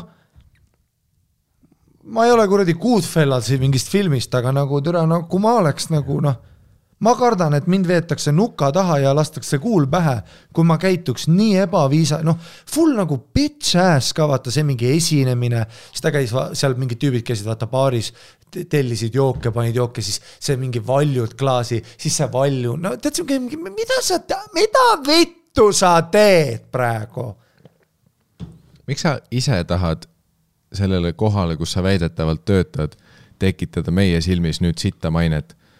Pluss ka kõik need inimesed, kes on pileti eest maksnud, ilmselgelt kuulevad seda paska, mida sa korraldad siin ju. või mida sa üldse täis, noh, see on see, noh, ah, no wonder, no wonder, et noh, sul nii sandaalid jalas siin kusine oled, noh. selles suhtes ükskõik, kui on ju, isegi oletame, et sa teed mingit asja, mis on mulle vastumeelne me endiselt ei tule ju samal ajal, kui sa teed seda nüüd lambist ülikuradi välja elatult nagu välja näitama. sest ma ei ole ju titta mm, -hmm. ma olen esiteks täiskasvanud mees ja teiseks lihtsalt kui sa tahad fight ida siis teeme kaheksa versus kaheksa sest meil oli poisse seal. kui on nagu, ei, kui sul on mingi teema, siis I m all in. aga mingi ebaviisakus on viimane asi, mida ma talun, lihtsalt see ebaviisakus, et joo, ma võin, jao, jao, sul, ah, ma võtan siin teised Eesti kutid, me läheme nuka taha. Me lõikame su kuradi noh, kotid maha, noh mitte, me seda teeme, aga jumala eest. see ebaviisakus. mis siin toimub? mis siin kurat toimub üldse? ma ei ole kunagi niimoodi käitunud. ma olen käitunud väga ebaviisakalt. In a moment of fit. I m throwing a fit. ka mina lose my temper ja ma tunnen häbi ja ma tunnen häbi. onju kunagi tassin, tassisin Weekend'i baari, sättisime. ma pidin olema baarmen. All of a sudden jõuan kohale, aa, leave, baari pole. Guess what, meie hakkame ehitama baari, tellinguid tassin, ma olen mingi baarmen. ma panin juba šuš-šuš-šuš deodoranti ja lõhnaõli, vaata, et olla baari vahetuseks valmis. Väga vähe jooke müüa, väga palju flirtida, ma olen sitt baarmen see oli see õhtu, milleks mina valmistusin ette. ja too õhtu üks Soome naine sülitas mulle näkku, viskas laimidega mind. ma tassisin tellinguid, täiesti putsis ja samal ajal, kui ma tellingut tastan, nuusutan ja ongi higihais juba ja mul on veel ka alles vahetus ees, ma ei ole Essa Biffiga jõudnud timmidagi, juba haisen. issand jumal. ja saan noh, see oli mingi noh, kolm euri tunnis, vaata. Noh, see olen pissed off, tassin seda fucking, näpp jääb kuskile vahele. näpp jääb vahele ja ma olen. noh, minu hüüdnimi oli Ari Temperament Mustonen. sa tead mind, ma plahvatasin. karjun vittu üle vaata selle nagu ehitusplatsi, vaata, noh, üle festivali ala, vaata mm. -hmm. vanem meesterahvas. Näppude peal, villid, teinud tööd. lõhnaõli, pole kunagi ostnudki. ma olen Calvin Klein Euphoria lainiga tuleb, ma ütle, ütleb. noh, ma ei mäleta täpselt, mis sõnastust ütles, aga mida ta ütles, on põhimõtteliselt handle it. ta ütles nagu võta, võta ennast kokku. ta ütles niimoodi mulle, vaata. täiskasvanud mees, noorele nolgile poisile, kes arvas, et oi-oi, elu on küll raske, vaata, vau, ülesmäge tellingud. Kes sa üldse oled? noh, ja karjud vittu üle mingi, mis asja, lapsed mängivad kuskil äkki noh, ütles mulle vaata handle it nagu. sama õhtu voodis mõtlesin selle üle, mõtlesin täitsa puts, kui bitch ass käitumine mul oli. järgmine päev nägin, vabandasin nagu mees. mõtlen sellele korra nädalas.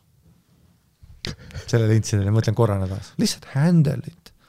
Piinlik asi, muidugi, üheksateistaastane emotsionaalne Harimati, kes arvas, et hakkab tasuta tussi saama, tuli välja, et hell hole aga noh, handle it mm.. ja selle nimi on, mina käitusin out of order ja selle nimi oli vabandus. sest noh, legit, see oli noh, piinlik, mul oli häbi. ja noh, meil kõigil on halbu päevi, me kõik käitume vahest nagu niimoodi. Aga noh, tulla oma mingi grupi kuradi noh, fucking maikadega pederastid koos noh ja ma saan noh, mine perse. ma saan sellest aru, keegi ei ütle, et see, mis meie teeme, peab sulle meeldima isikuna, mul on täiesti pohhui, vihka meid, vihka seda, mis me teeme, aga käitu vähemalt normaalselt. sa, sa ilmselgelt näed ju, et kui me oleme juba sinu töökohas, miks sa nüüd pead nagu ahv käituma? nagu, kui sul on rääkida vaja, mine, türa räägi nii, et seda ei ole kuulda sa ei pea ju karjuma üle selle ei no koha. probleem on selles state, no täpselt, ega probleem ei ole tegevuses ju. klaas kukub, klaas ju kukub, Mm. aga nüüd on see vaata, aga see ebaviisakus. Common decency. ja ma saan aru, te kõik väidetavalt töötate siin, aga minge siis sellisesse nurka, kus teie kuradi läbu ei ole kuulda või et see ei häiri kohta üritust, mis toimub teie fucking töökohas, mille eest on makstud. mis juhtus lausega klient on kuningas? ja ma ei ütle, ja noh, minu tee-, minu teenindusjuht ütles, klient ei ole kuningas, vaid klient ja äh, müüja. ei, ta ütles, nüüd tuli meelde, ta ütles klient ja teenindaja on partnerid. mulle väga meeldis see, aga ta mõtles seda, vaata, see oli siis koolitus, kus ta ütles, et ära karda nagu noh, et kui klient on munn, vaata, sa esindad, ta ütles alati, et sa esindad maja front of house. Front of house on muidugi noh, ametlik töökoht ka nagu restoranis, aga ta ütles, et no, no, no, no, no, front of house is a mentality, sa esindad kohta. kui on ja, ja teenindusjuht ütles otse ära, kui on mingi munn vend sul lauas, ütle, tõmba nahku mm., siis nad ütlevad, kutsu juhataja, kutsu mind. see vend on mingi munn, ma ei tahagi siia mingit munni. ja ma saaks sellest siis ka aru, kui meie käitume nagu ahvid, kui aga... me kuseme otse su põranda peale, viskame pudelid puruks. muidugi, aga me heamehelikult, viisakalt, meie üritame teile vastu tulla. palun, tule natuke meile vastu. ole oled, kultuurne inimene, ole normaalne, ole lihtsalt inimene. kas seda on palju palutud tänapäeval, et ole lihtsalt fucking inimene? aasta kaks tuhat kakskümmend üks, Tallinn. ja niimoodi käitud või? ja tegelikult ma ei saa üldse sellest mentaliteedist aru, tere, kui sul täna tööpäev ei ole, mida vittu sa teed siin? ei, aga no nagu, kas see on ainuke koht, kuhu sa said praegu jooma tulla? See koht, mille eest on ilmselgelt renti makstud ja kus toimub üritus, kas sa pead praegu siin jooma või? kui ma olin mustalt baaris tööl kõige madalam muru, siis minu iga off-duty sekund oli, kuidas to get out of this job. ma ei tule hängima siia sitta auku, kus ma olen ori. ma ei tule, noh. kui orjad jooksid ära, nad ei tulnud tagasi hängima siia, nad mõtlesid terve aeg, kuidas ma veel kaugemale türa saan.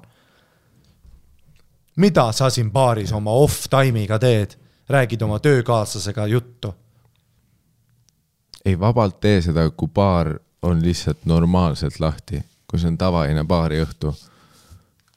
aga kui see baar on kuradi välja renditud, mida sa praegu teed siin?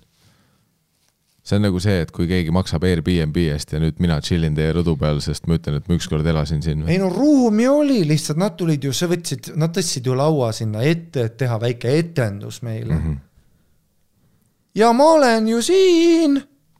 ei, seda küll, nad, nad üritasid meelega nagu meile sitta keerata, mis nagu in all fairness tuli väga hästi välja neil. no ja see aga upsetting, sest et ma olen ju performer. kullakene, ma teen teatrit. jällegi me ei murdnud siia sisse. me ei võtnud vägivaldselt seda kohta üle.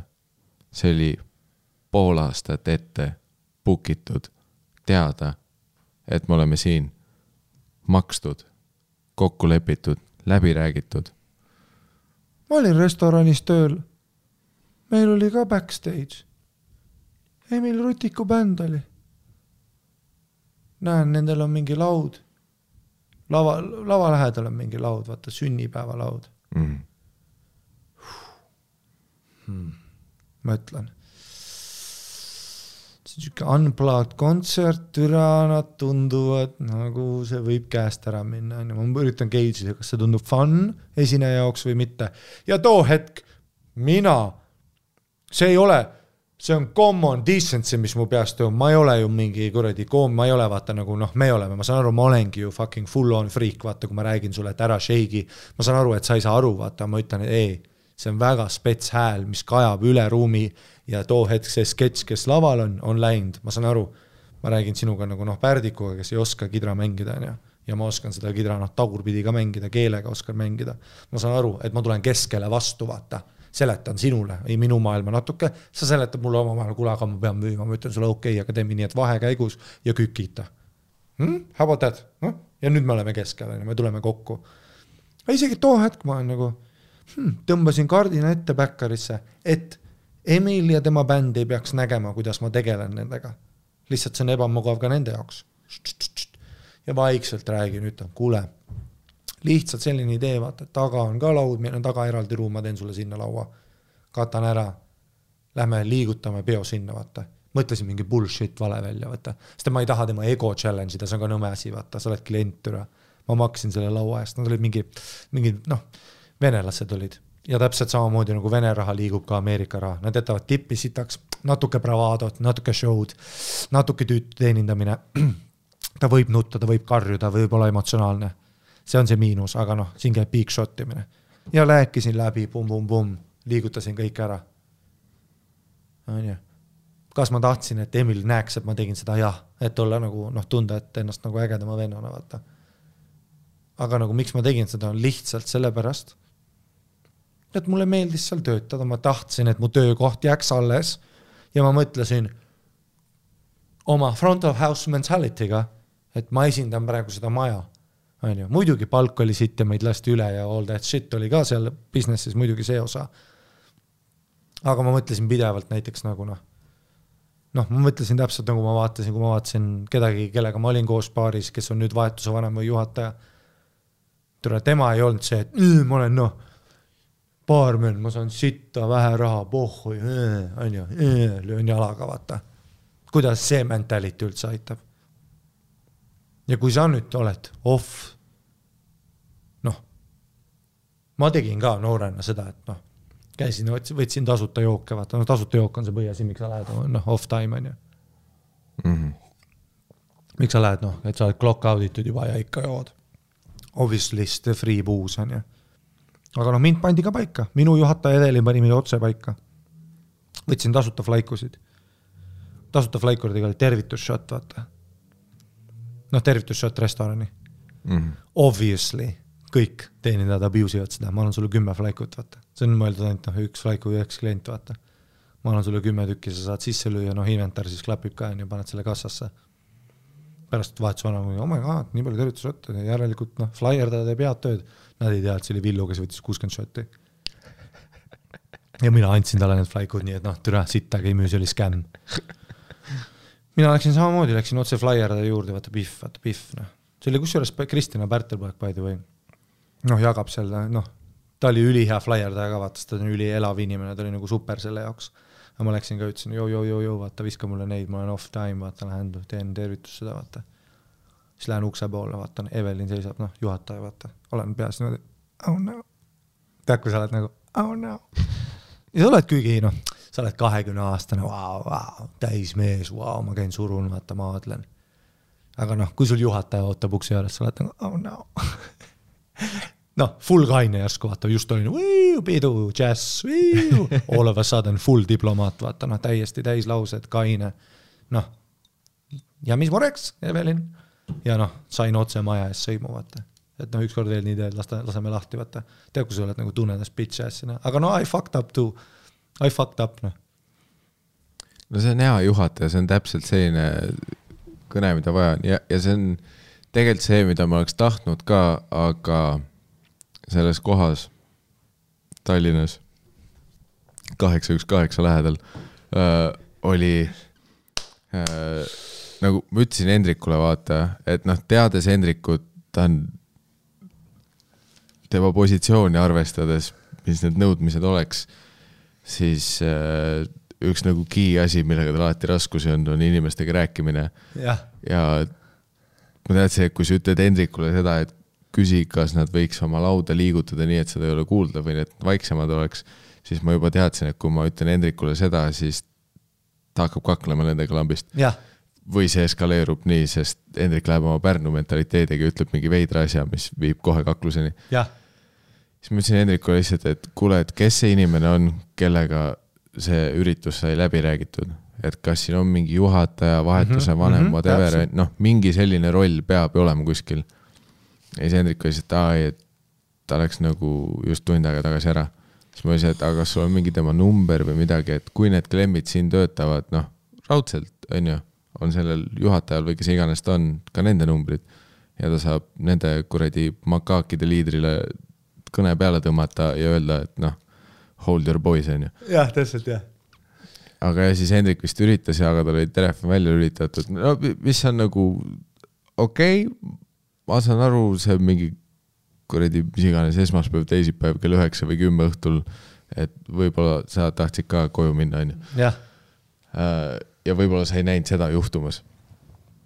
aga, aga siis oligi vaata, et ei olnud kedagi majast ka saata, kes räägiks nendega, sest maja hierarhias ei olnud ühtegi sellist inimest, kes saaks nad paika panna, nii et see oleks pi-, vaat ku- kui seal oleks mingi juhataja olnud ja sa ütled talle, et jõu, meie oleme sulle renti maksnud, mis on tegelikult arvestades sinu ruumi ja palju siia inimesi mahub Tallinna kohta, üks kallimaid rente, mis me oleme maksnud terve tuuri jooksul, on ju.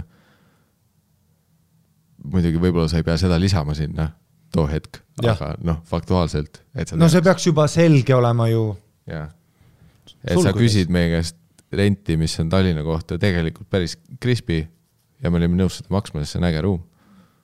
hea asukoht, vahva vahva, heli hea, super. ja, ja on ju, et võib-olla vaata, siin on mingi väidetav sats tüüpe, kes väidetavalt töötavad siin. äkki teed midagi? nojah, teil juhtus ja. nagu see, et vaata, tead Snowpiercer, vaata see noh, see on sari ja see on film ka, vaata. vaata, see on see noh, rong, mis sõidab forever peale maailma lõppu on ju liiga külm on, et välja minna, siis see rong peab sõitma. seal on ka vaguni taga, vaata need vennad, kes söövad putukaid. ja siis noh, keskmine vagun, siis on esimene vagun. ja noh, kui sa oled niimoodi noh, kuskil kolm neljandikku ees juba vaata. Sa ei lähe prussakade vendadele ütlema, vaata, et kuulge, võtke vaiksemalt, ma kuulan ooperit. sa ütled noh, sellele mehaanikule, kes on järgmine vagun, mehaanik ütleb sellele veetüübile veetüüp ütleb selle sillaalusele, sillaalune ütleb sellele, kes sööb ainult seda kanalisatsioonisitta ja nüüd see tüüp ütleb siis prussakatele, onju.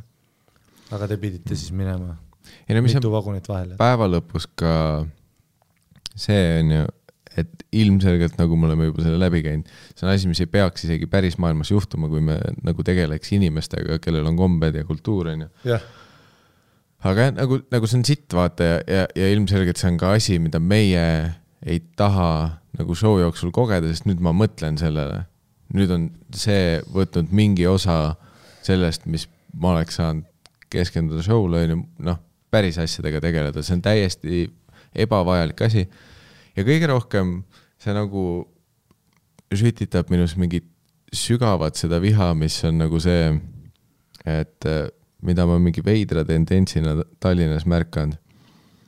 et see, kus, kus noh, sa näed ära, need inimesed on alati mitte et nagu kunstiakadeemiat solvata, aga seal on väga see eka lukk juures nendel inimestel, nad näevad välja, nagu nad võiks olla päevasel ajal eka õpilased no või, või noh, tead küll, mis see nagu selline telliskivi kuradi šiik äh, tätoveeringud, need Sveta- pesemata juuksed no see ütlen- maika, ma ütlen selle kohta Sveta Couture jah, on nagu see, see fashion wave on ju. üks saabas on mm. -hmm. seda värvi, teisel on varvas väljas.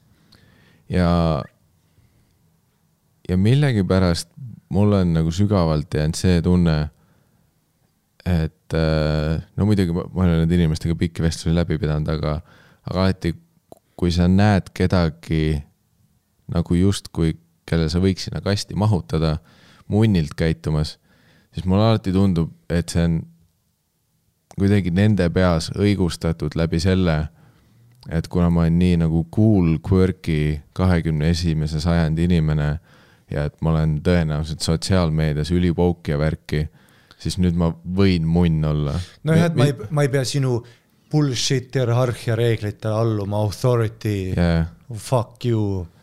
et, et ku- kuna meie grupina ei ole siis noh, mis iganes mingi poliitspektrumil kuradi vasakus äärmuslikus radikaalsuses, Mm -hmm. Kuigi selles suhtes noh, me oleme a, bunch of liberal boys ikkagi no onju. niikuinii jah, noh, aga noh, seda veidram on see, et kuna sina oled selles mingi vasakpoolsuse kuradi radikaalses spektrumis, siis sa vaatad meid ikka nagu sitta, vaata nagu, et meie ei ole mingi valgustunud kuradi woke inimesed, sest, sest sa näed, et äh, kuradi Weinbergs ei ole nagu full hu- humanas, onju. sellepärast ta peab tükk sitta olema, onju.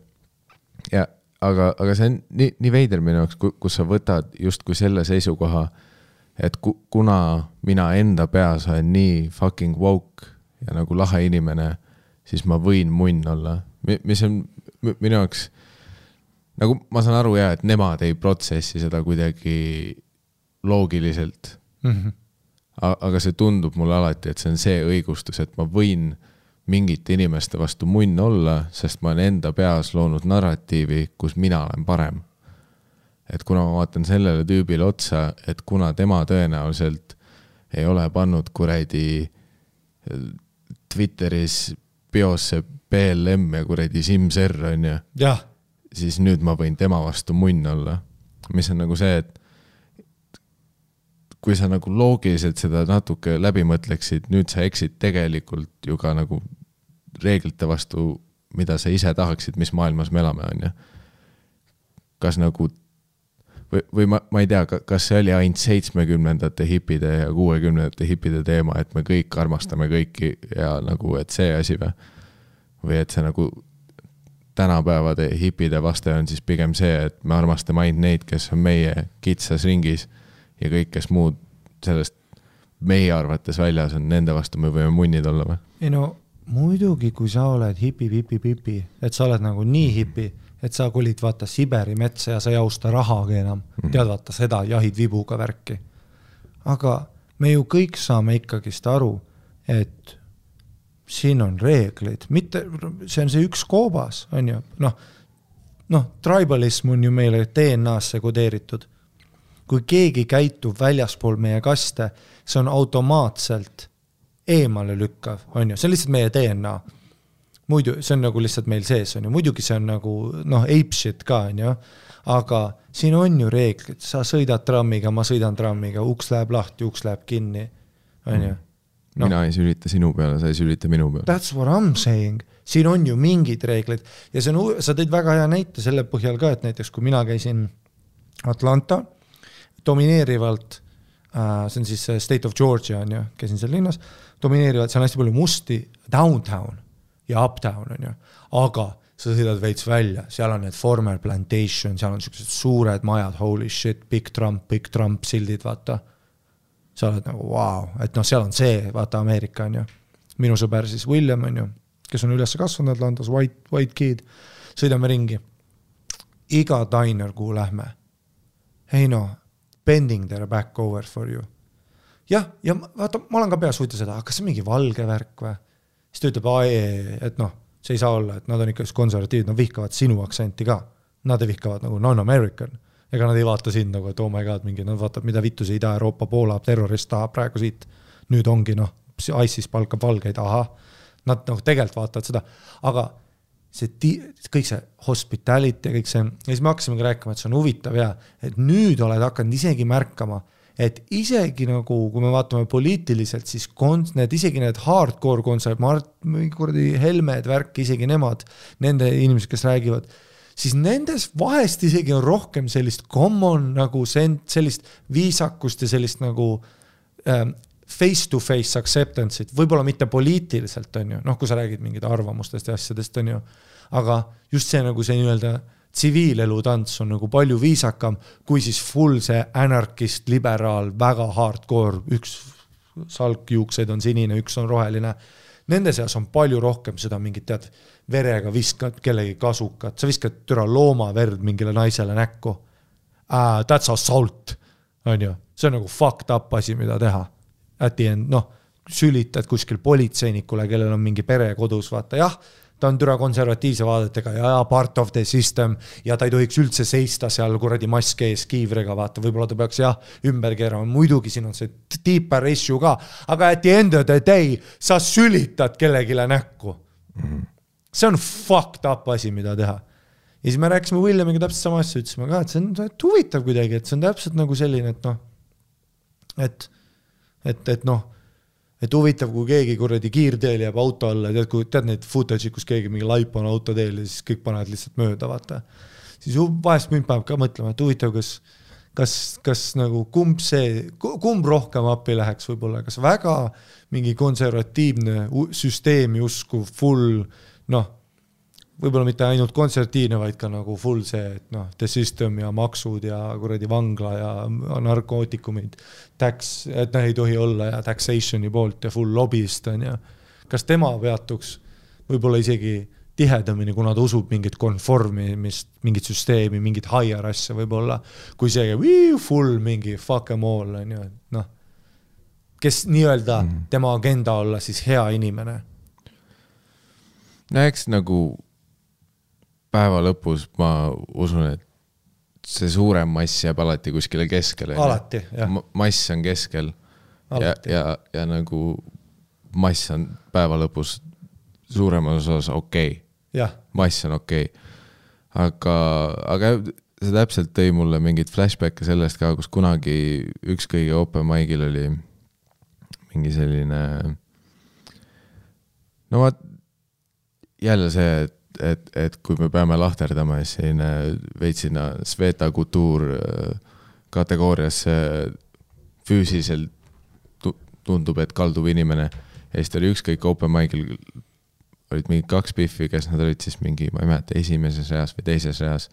ja nagu sa, sa nagu näed juba, et nad ei taha seal olla ja siis terve show olid telos, rääkisid omavahel ja siis nagu see, et noh, fuck you, fuck you, vaat keegi nagu, kes üritab setti teha, on nagu see, et see on nagu ülihäiriv mm. -hmm. sest esiteks ma näen, et te räägite omavahel, teiseks ma näen, et te olete elus, kolmandaks ma näen, et te ei taha siin olla.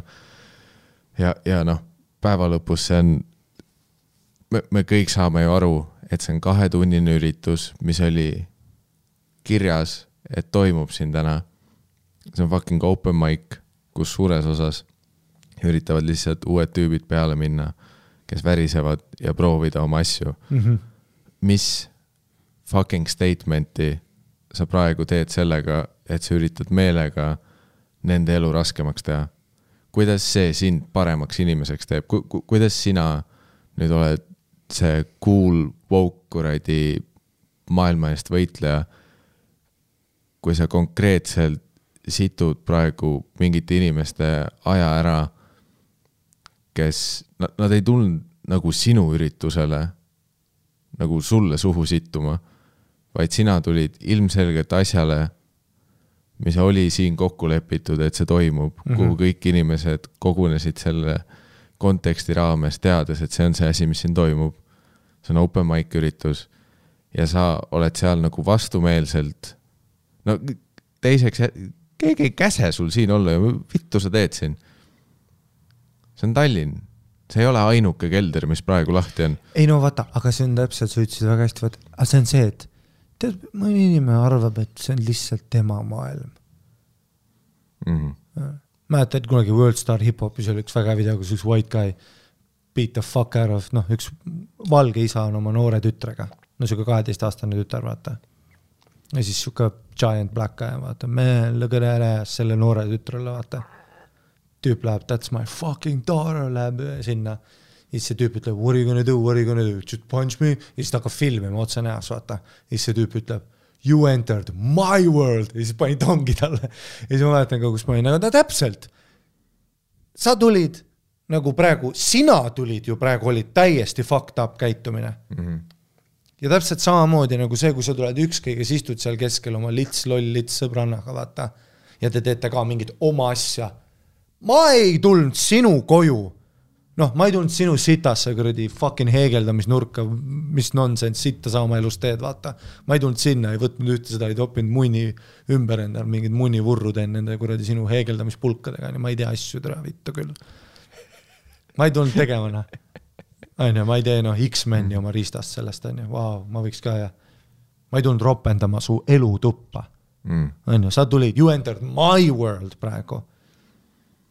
Selles suhtes ma, ma ei kujuta jällegi ette, see on kõik nii absurdne minu jaoks, ma ei kujuta ette, et ma läheks mingile üritusele, kuhu ma ei taha minna, mille korraldajad on mulle vastumeelsed, inimesed, kes seal on, on mulle vastumeelsed, aga ma lihtsalt tulen mingi statement'i mõttes seda sittuma või? ma ei, ei no lihtsalt vaata, mina ja sina elame legit aastas kaks tuhat nelikümmend viis. oletame, et teoreetiliselt noh, see on puht teoreetiline vaat, see, see järgnev ei kattu minu päris vaadetega, aga oletame, et ma millegipärast vihkan muusikat, mis Sünne Valtri teeb. ma ei lähe tema fucking kontserdile munn olema esiritta, kus ma olen terve aeg, puu, ei meeldi, paska muusikat teed, sest see on minu jaoks ilmselge, et mik-, miks ma oleksin seal või ma tean ju, et ma ei taha seal olla, kuradi agendaga ma lähen sinna. ja samamoodi, tere, kui sulle ei meeldi ilmselgelt asjad, mis me teeme, miks sa siin oled? sa ei pea siin olema, keegi ei ole kuradi sundinud sind siia tulema. või mis kuradi performance'it sa üritad nüüd teha oma vastumeelsusest? jah, Louis CK ei ole praegu siin. jah, see, et sa meile ütled, et noh, sa oled Louis CK vastane siin, ta ei ole siin praegu. miks sa tulid siia, kui sulle ei meeldi? jah. ja no pluss lihtsalt jällegist jõuame tagasi ebaviisakuseni, et mis asja nagu, et kui ma olen ühes liftis, ma ei tea noh, noh, ma vihkan ka, ma ei tea keda, kurat, Too Quick Starti vihkaks, onju, kui ma oleks Backeris. ma olen the sweetest guy ever ja tema on, ja ta vihkab, mida ma teen ja ta on sweetest guy to me, tead miks või? sest see on ühiskond mm -hmm. ja me ju elame samas mm, -hmm. samal planeedil Jah. mis kogemust, tead kui, ja siis see, et noh, et siis mine nagu vaata, et kui olid need, see laud seal, aa, et mine nüüd ütle ja värki ja siis sa ütlesid, vaata, et esinejana see throws you off ka. mitte isegi esinejana, vaid inimesena, miks peaks, täpselt, et see you entered my world, miks pean mina nüüd panema ennast ebamugavasse olukorrasse, sest ma pean sinu paska handle ima. You know, get your shit together sina tekitad ise meelega konfliktset olukorda praegu. Get your, jah, ja nüüd pean mina akvaartne olema või? Forget about it, forget about it, never, noh, mm.. ja siis, justkui nagu me kõik teame, tegudel on tagajärjed ja nüüd oletame, et meie siis oma väga siira mure avaldame juhatajale, kes on siis su ülemus, kui sa päriselt fucking töötad seal, vaat, mis on endiselt suure küsimärgi all. ja, ja nüüd sa oled minu peale pahane, et miks ma võtsin juhatajaga ühendust ja, ja, ja ma ei pidanud seda tegema. sina panid meid olukorda. ma juba andsin sulle stink eye. that's the end of the conversation. sina teadsid, mida sa alustasid. jah. ja kui, ja kui sa tahad ju tantsida. ma olen siin. ei no kui on mingi jama, siis davai noh, surmani see ajab mind üldiselt ka nagu noh, see on võimalik, et see on tuuriväsimus, aga vaat, vaat see ongi alati vaat täpselt nagu, nagu sa oled juba selle episoodi jooksul maininud, stand-up on, see on nagu mingis mõttes lihtne asi, aga see on alati täpselt habras, see on nagu see küünlaleek on ju, et sa võid väga kiirelt, kui sa kogemata viskad salfaka peale, see võib ära kustuda, on ju. -hmm.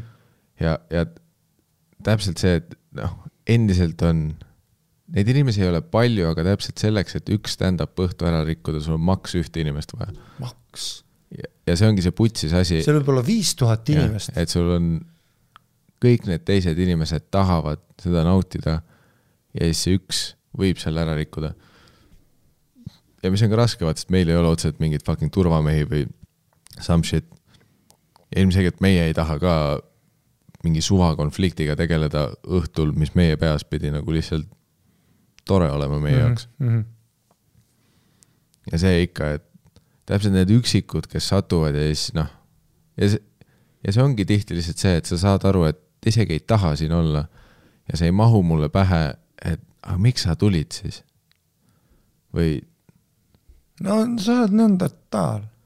see, see ei ole mingi sunniviisiline ju. ei no Rakveres oli ka vaata see üks vend, mingi Porsche jope idioot.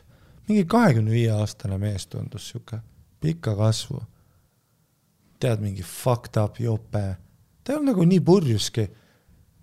tal oli ka mingi, tead, kõnnib veidralt, hoiab oma nägu veidralt, tead nagu titta.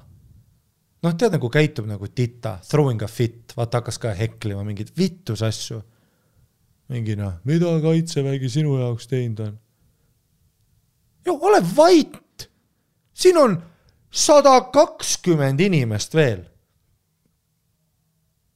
kes on lihtsalt see ene, vaata alguses ma mõtlen, et türa see enesekindlus, mis sul olema peab, aga siis ma nägin teda jalutamas, olin, aa noh, jälle noh, titta. noh, ta vaatas jalgu samal, kui ta jalutas, et aru saada, kumb ette läheb. ja see, sest päeva lõpus ei ole enesekindlus, see on lihtsalt see, et sa oled üldse nagu ta, noh, ta ei saa aru ja, ja, ja, et äh, kas sa saad maailmast. sa, see ei ole Matrix, et uu, ma mõjutan, siin on teised inimesed ju. siin on teised pileti maksnud inimesed, siin on esineja, siin on Sander Õigus.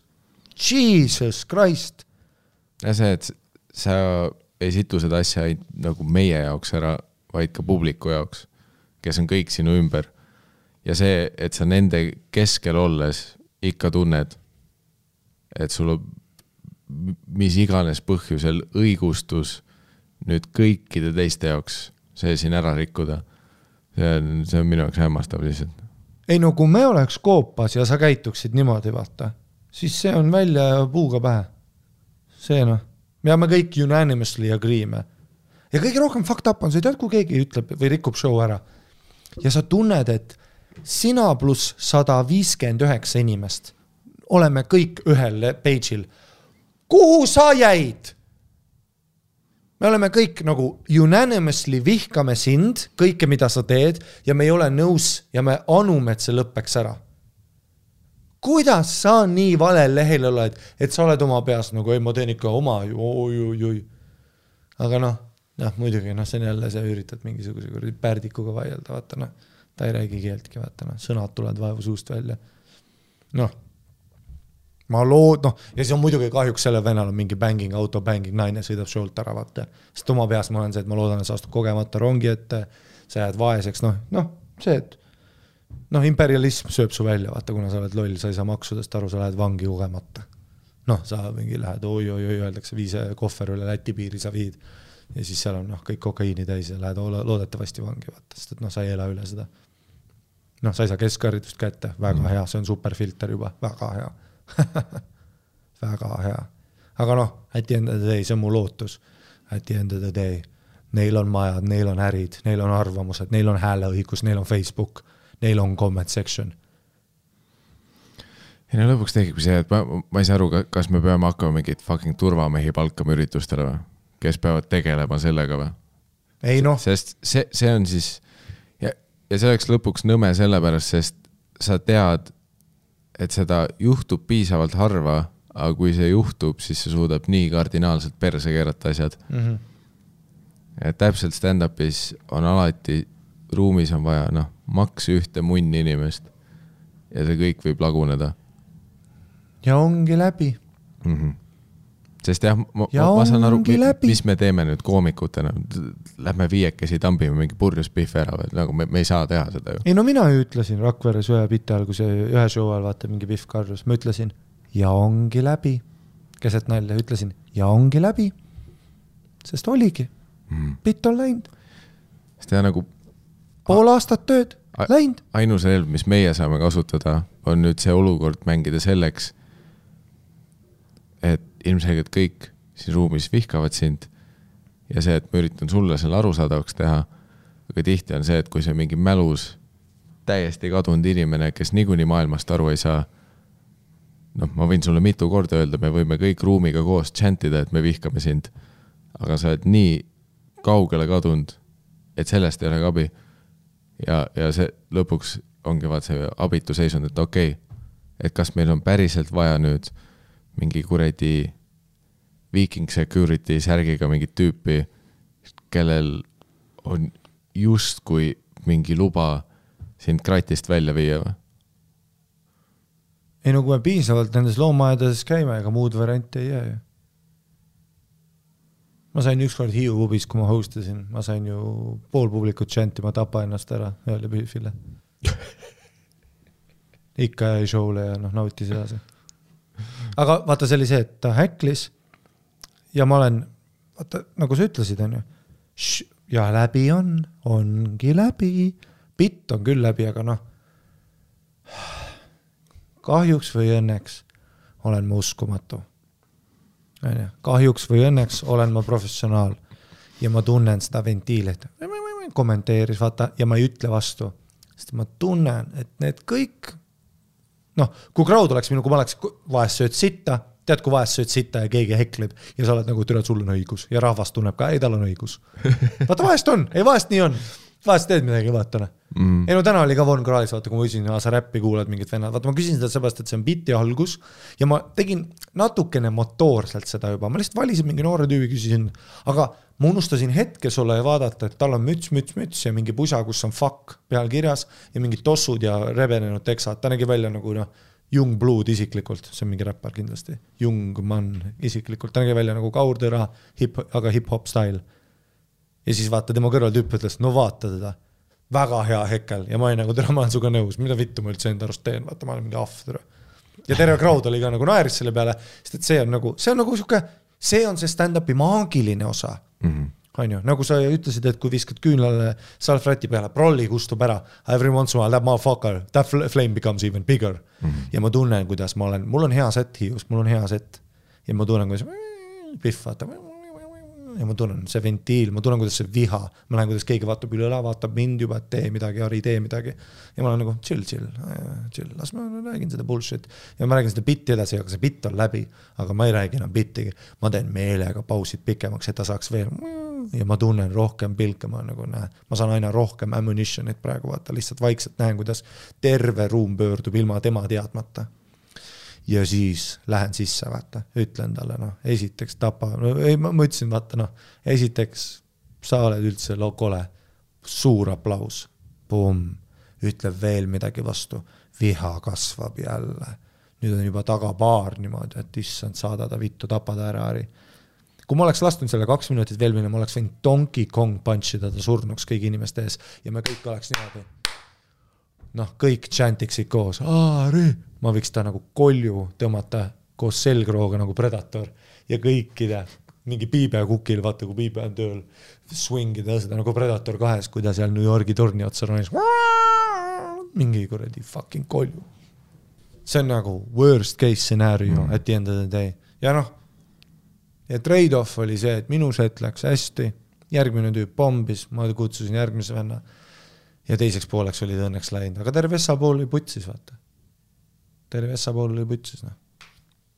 uued tüübid ei saanud mm. teha. no see vaja on ainult ühte munni inimest mm -hmm. ja see kuradi doominotorn laguneb. kui me andsime selle saladuse praegu, sa tead, mida noh, tule selleks võinud Patreonis see vestlus olla, kus me ütleme nagu cool inimestele patreon.com kaldtrips tussisööjates selle key to fucking fucking see, et me andsime võib-olla selle no praegu. ütleme nii, et enamus ajast mul on sügav kahtlus, et need tüübid, kes show sid perse keeravad, ei kuula meid. ei noh, seda niikuinii, aga ma ütlen praegu kohe välja, kui keegi siin kuulab seda ja tuleb, ma tapan su ära järgmine kord, hekli, järgmine hekkel, mis tuleb Ka-, karju midagi vahele, ja, ja ei, ma tapan su sada prossa ära. pluss postuumselt me leiame viisi, kuidas kõik sinuga seotud IP-d ja aadressid ei saa kunagi seda podcast'i kuulata enam. Mm -hmm. Me ei ole veel uurinud seda tehnoloogiat, aga kindlasti me saame bännida sind ära kõigest, mis on tussisööjatega seotud. aga see oli see suveturi ühel Odeoni show'l oli ka, vaat see oli, Sweet venue jälle Odeon kohtab meid ülihästi. Odeonis vaat noh, kunagi mingi aastad tagasi meil võib-olla alguses oli vaat see, et pidime selle suhte sisse töötama, et meie saaks aru, mis nemad tahavad, nemad saaks aru, mis meie tahavad. Nüüd jookseb kõik ülitatult. aga Odeoni teisel show'l oli see, et Sander host'is ja ma juba nagu Sandri seti ajal sain aru, et siin on siin on see, millest me oleme rääkinud, on ju, et siia on sattunud ühed need tüübid, kes on noh, mitte inimesed enam peale koroonat. Mhm. nagu vaat koroona lockdown'id on meie ühiskonnas mingid inimesed pöördumatult putsi keeranud Mhm. Ja osad inimesed on nüüdseks loomad ja me peame võib-olla leppima ja noh, leidma viisi, kuidas sigma tüvi otse persest neile panna. et neid ei oleks enam ühiskonnas, aga aga vaata, et Sa- Sander host ides juba, et noh, näen, Sander on vihane, mingi pihv juba killub seal. ei ole hea, ei ole hea. Läksin peale, natuke sain teha. näen, nad chat ivad otse esireas, läbi ta ongi. siis mul on see, et okei okay,, äkki nad rahunevad. hakkab kuskile minema pra-, peaaegu, enamus ruum on kaasas hi,. hi-hi-hi, ahahah, stand-up, fun. siis üks pihv tõuseb püsti, enda peas midagi adresseerin, ütlen, et ja, ja sa mine rahulikult vetsu. ei olegi vaja sul kuulata seda. Enda peas mõtlen, super, kui ta nüüd seti lõpuni kuskil vetsus ketiks, väga hea, ei ole enam minu probleem. korraga ma saan aru, ta ei läinud ruumist välja. ta läks otse lava kõrvale, kus neil oli laud püsti pandud oma jookidega, sest somehow nad olid enda kokteilibaari teinud keset showroom'i. ja siis ma kuulen sealt, see oli mingis pimedas nurgas, tulen korraks valgusest välja, vaatan täiesti putsis, see Pihv, lihtsalt kükitab, mälus peaga üritab jooke valada endale, noh, pool põrandal, pool tema peal ja mul on nagu täiesti, seti ajal, mul on nagu enda peas, seti ajal sa teed seda Mhm. praegu või? ka-, kas see pask on päris praegu? ja siis noh, muidugi tolle laua ümber tal olid mingid sõbrad, kes olid enne, nad olid ka mälus, aga enne nad püsisid nagu ühiskonnaliikmetena, aga kohe, kui see Pihv tuli sinna aelema juurde, siis ta tõmbas nemad ka käima. noh, ta oli deadly, ta oli põhimõtteliselt koroona, ta levis väga kiiresti. ja siis valab joogi ära, tuleb tagasi. ma nägin ja ma olin kõrval chat ib me sõbrannaga Raunaga olime šokis. mul nagu täiesti vutsis. ja siis okei okay,, veits on ju, mõtlesin äkki kaevan, äkki noh, bitti ma ilmselgelt teha ei saa, ju ma siis veits kaevan.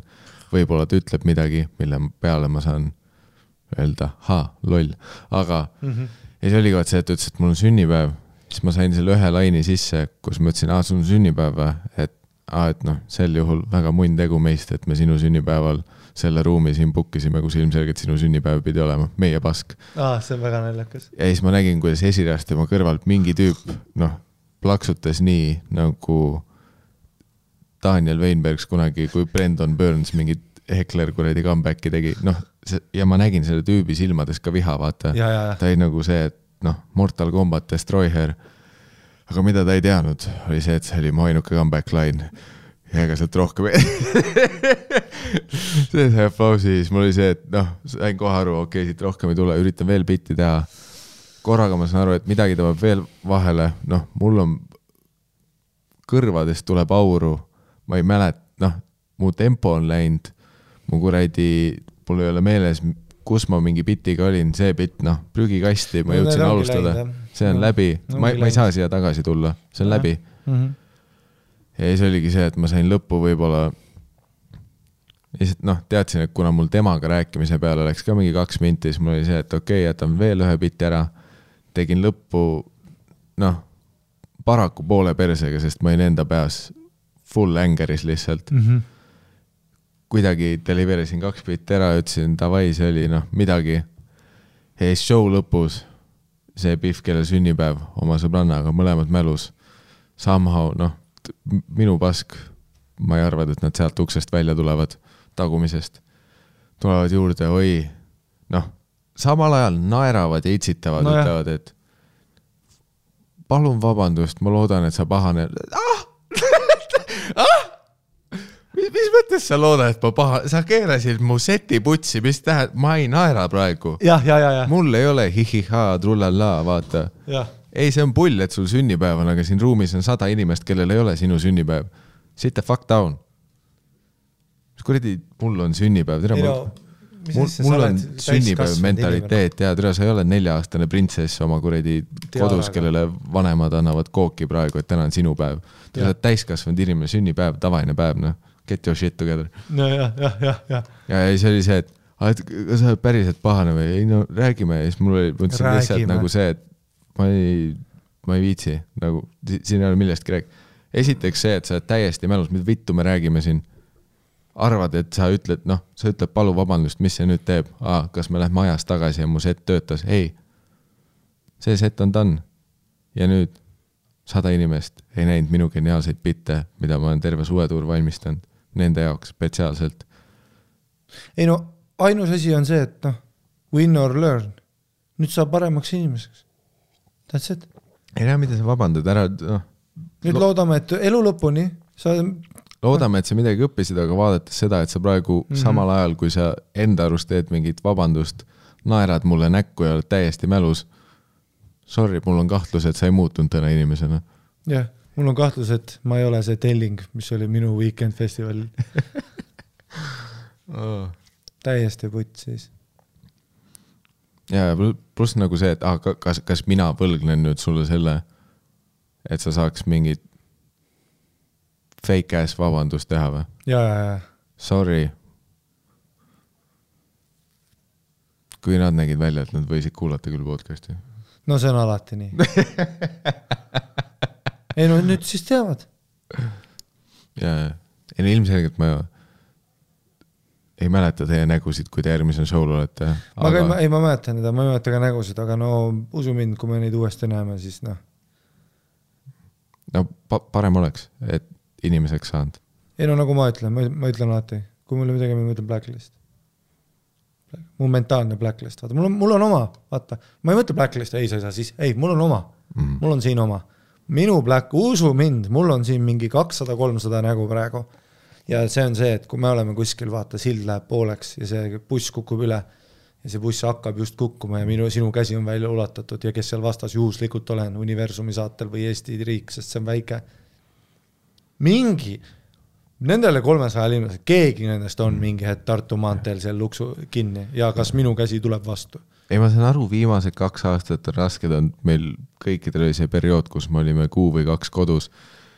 aga türa, kuidas sa loomaks muutusid?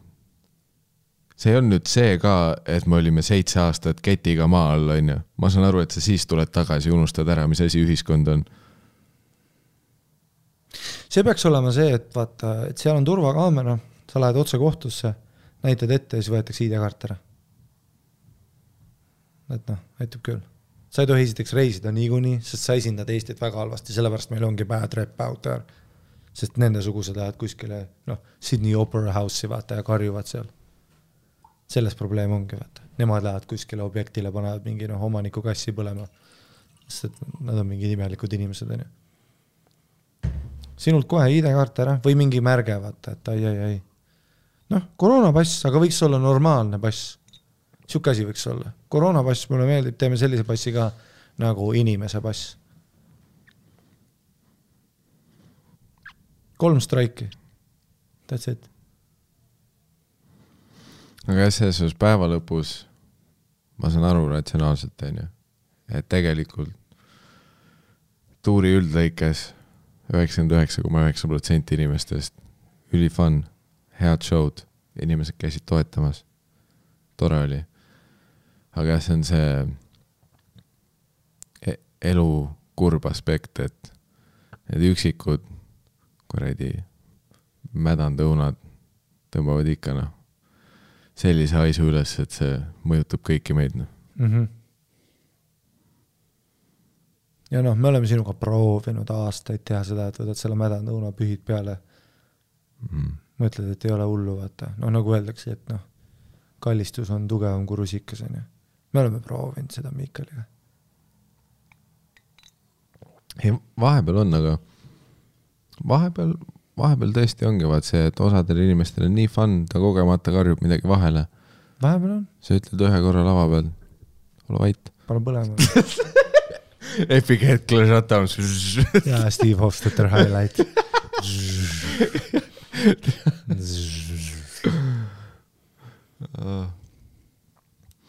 aga, aga tõesti, kuidagi nagu progresseeruvalt nagu mida nädal edasi, seda nagu mädasemad õunad hakkasid välja ei no ma ei saa aru, mis nüüd järgmise nädala show'd meest tulevad. ei, suvetuuri alguses noh, ülifun ja siis vaikselt vaata, vaikselt-vaikselt hakkas tulema.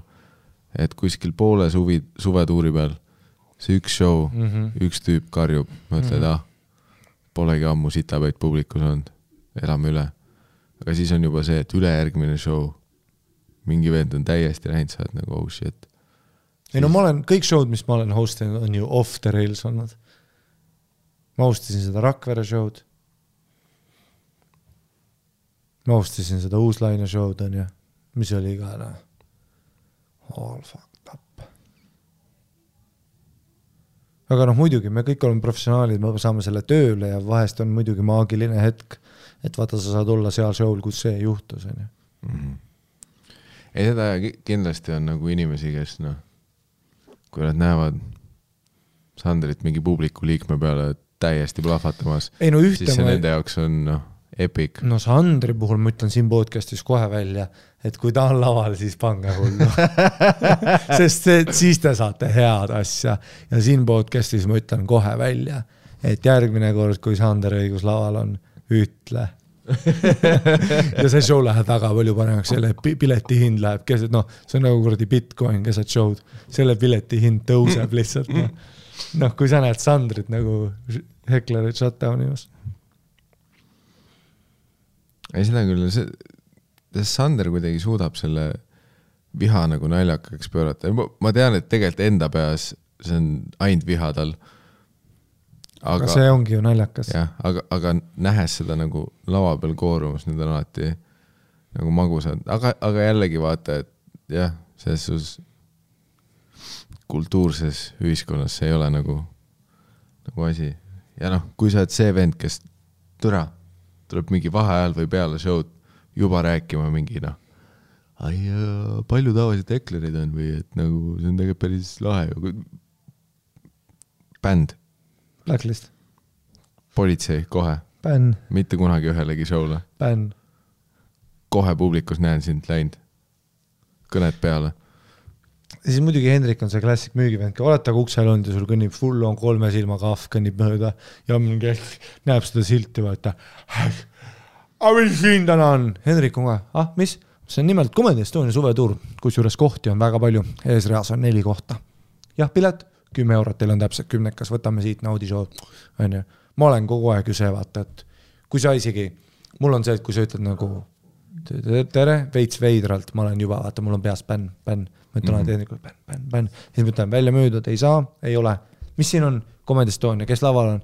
ma olen öelnud, noh, noh, Võru uksel ma ütlen, vaata, et ei, ei ole täna hea, ja seda, kui keegi ei ole hea, veritsedes roomab ukse juurde ei ole hea ütleb, et palju pilet on, jah, ei ole.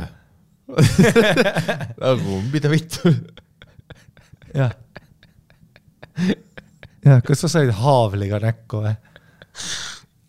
Kuigi ja, läbi aegade üks all time mingi, see oli mingi kaks või kolm aastat tagasi suvetuur oli ikkagi, kui me tegime Rakveres Berliini Trahtris show'd äh,. mingi suvetuur ja ma ei mäleta, kes meist ukse peal olid. minu arust Roger oli üks ja keegi oli veel temaga.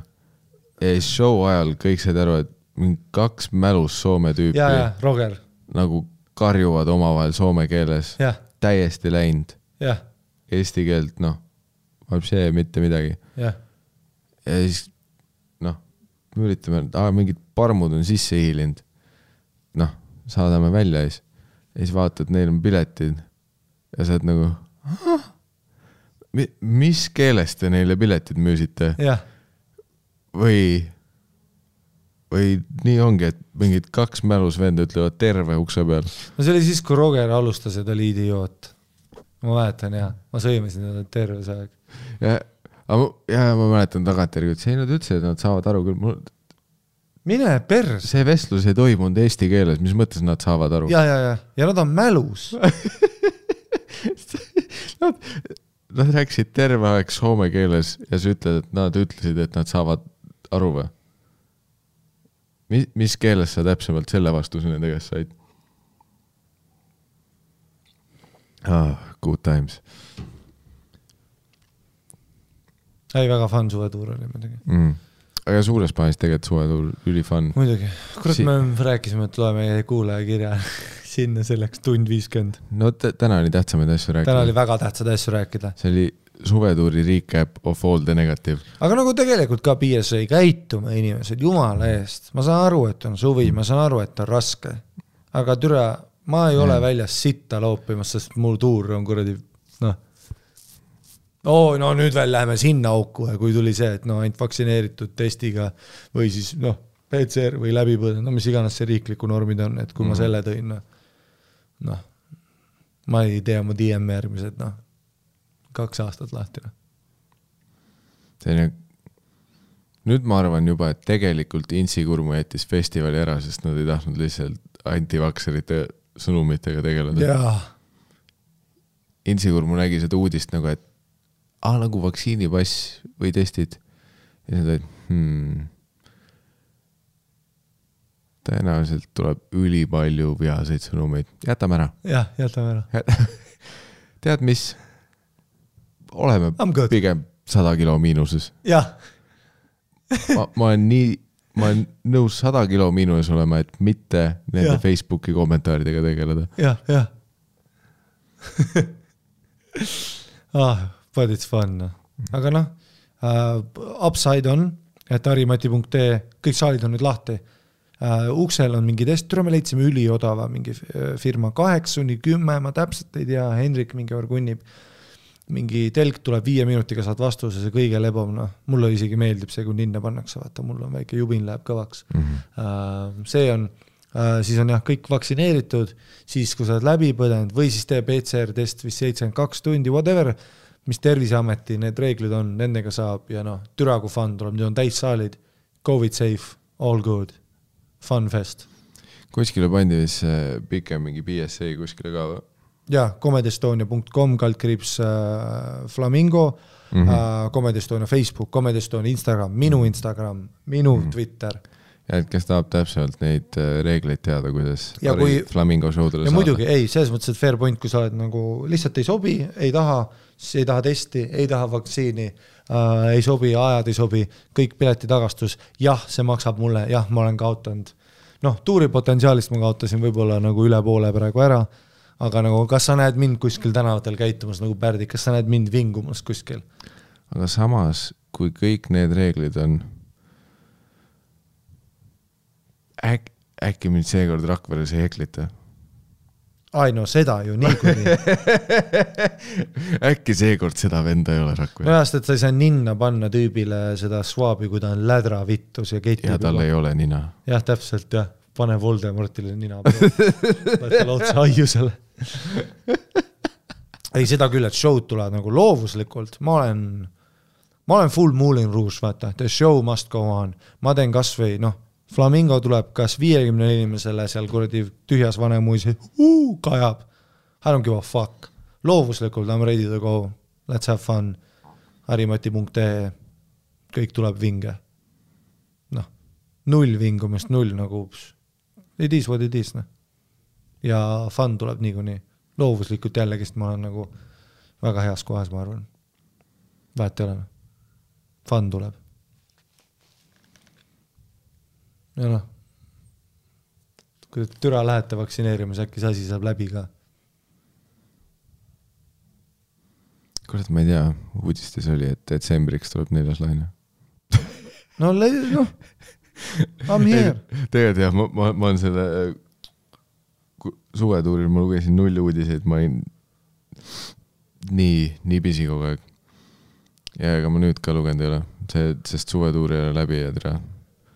tahaks seda üks hetk välja magada, siis, siis mõtleb nende asjade peale. jaa, aga minu tuur tuleb nädala aja pärast jaa, aga siin jääbki täpselt mingi kaks magamispäeva vahele kuskil, mm. -hmm. võib-olla. kui Sander Show's jälle oli see.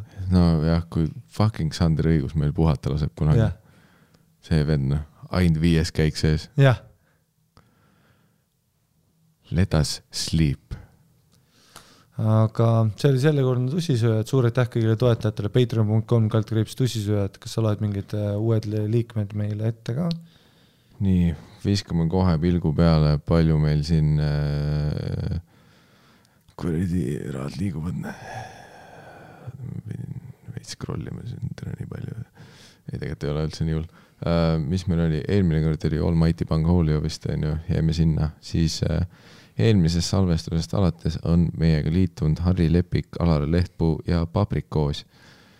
vot, et uh, welcome to the Patreon club, my friends ja aitäh kõikidele, kes meid toetavad aadressil patreon.com kaldkriips tussisoojad.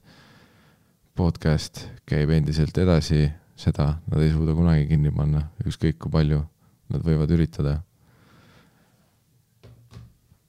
aitäh teile aitäh, kõik kuulajad. mina olin Miikal Meemaa. ja mina, Harri-Mati Mustonen. ei teinudki mingit bitti, jah? täna on selline tõsisem episood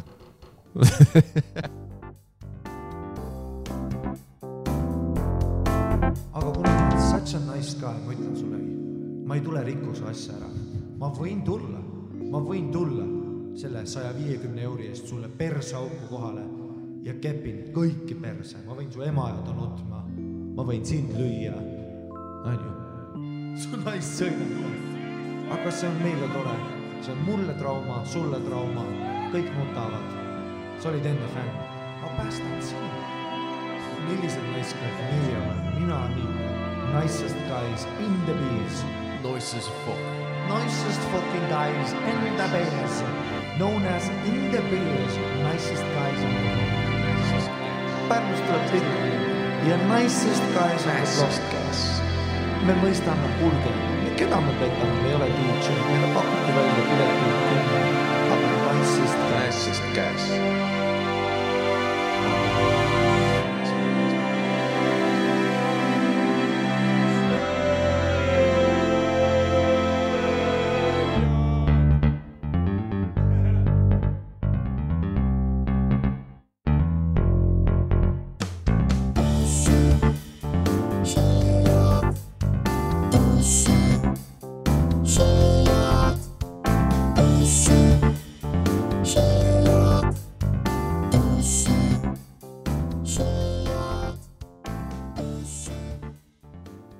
Kui sa tahad fight ida siis teeme kaheksa versus kaheksa, sest meil oli poisse seal.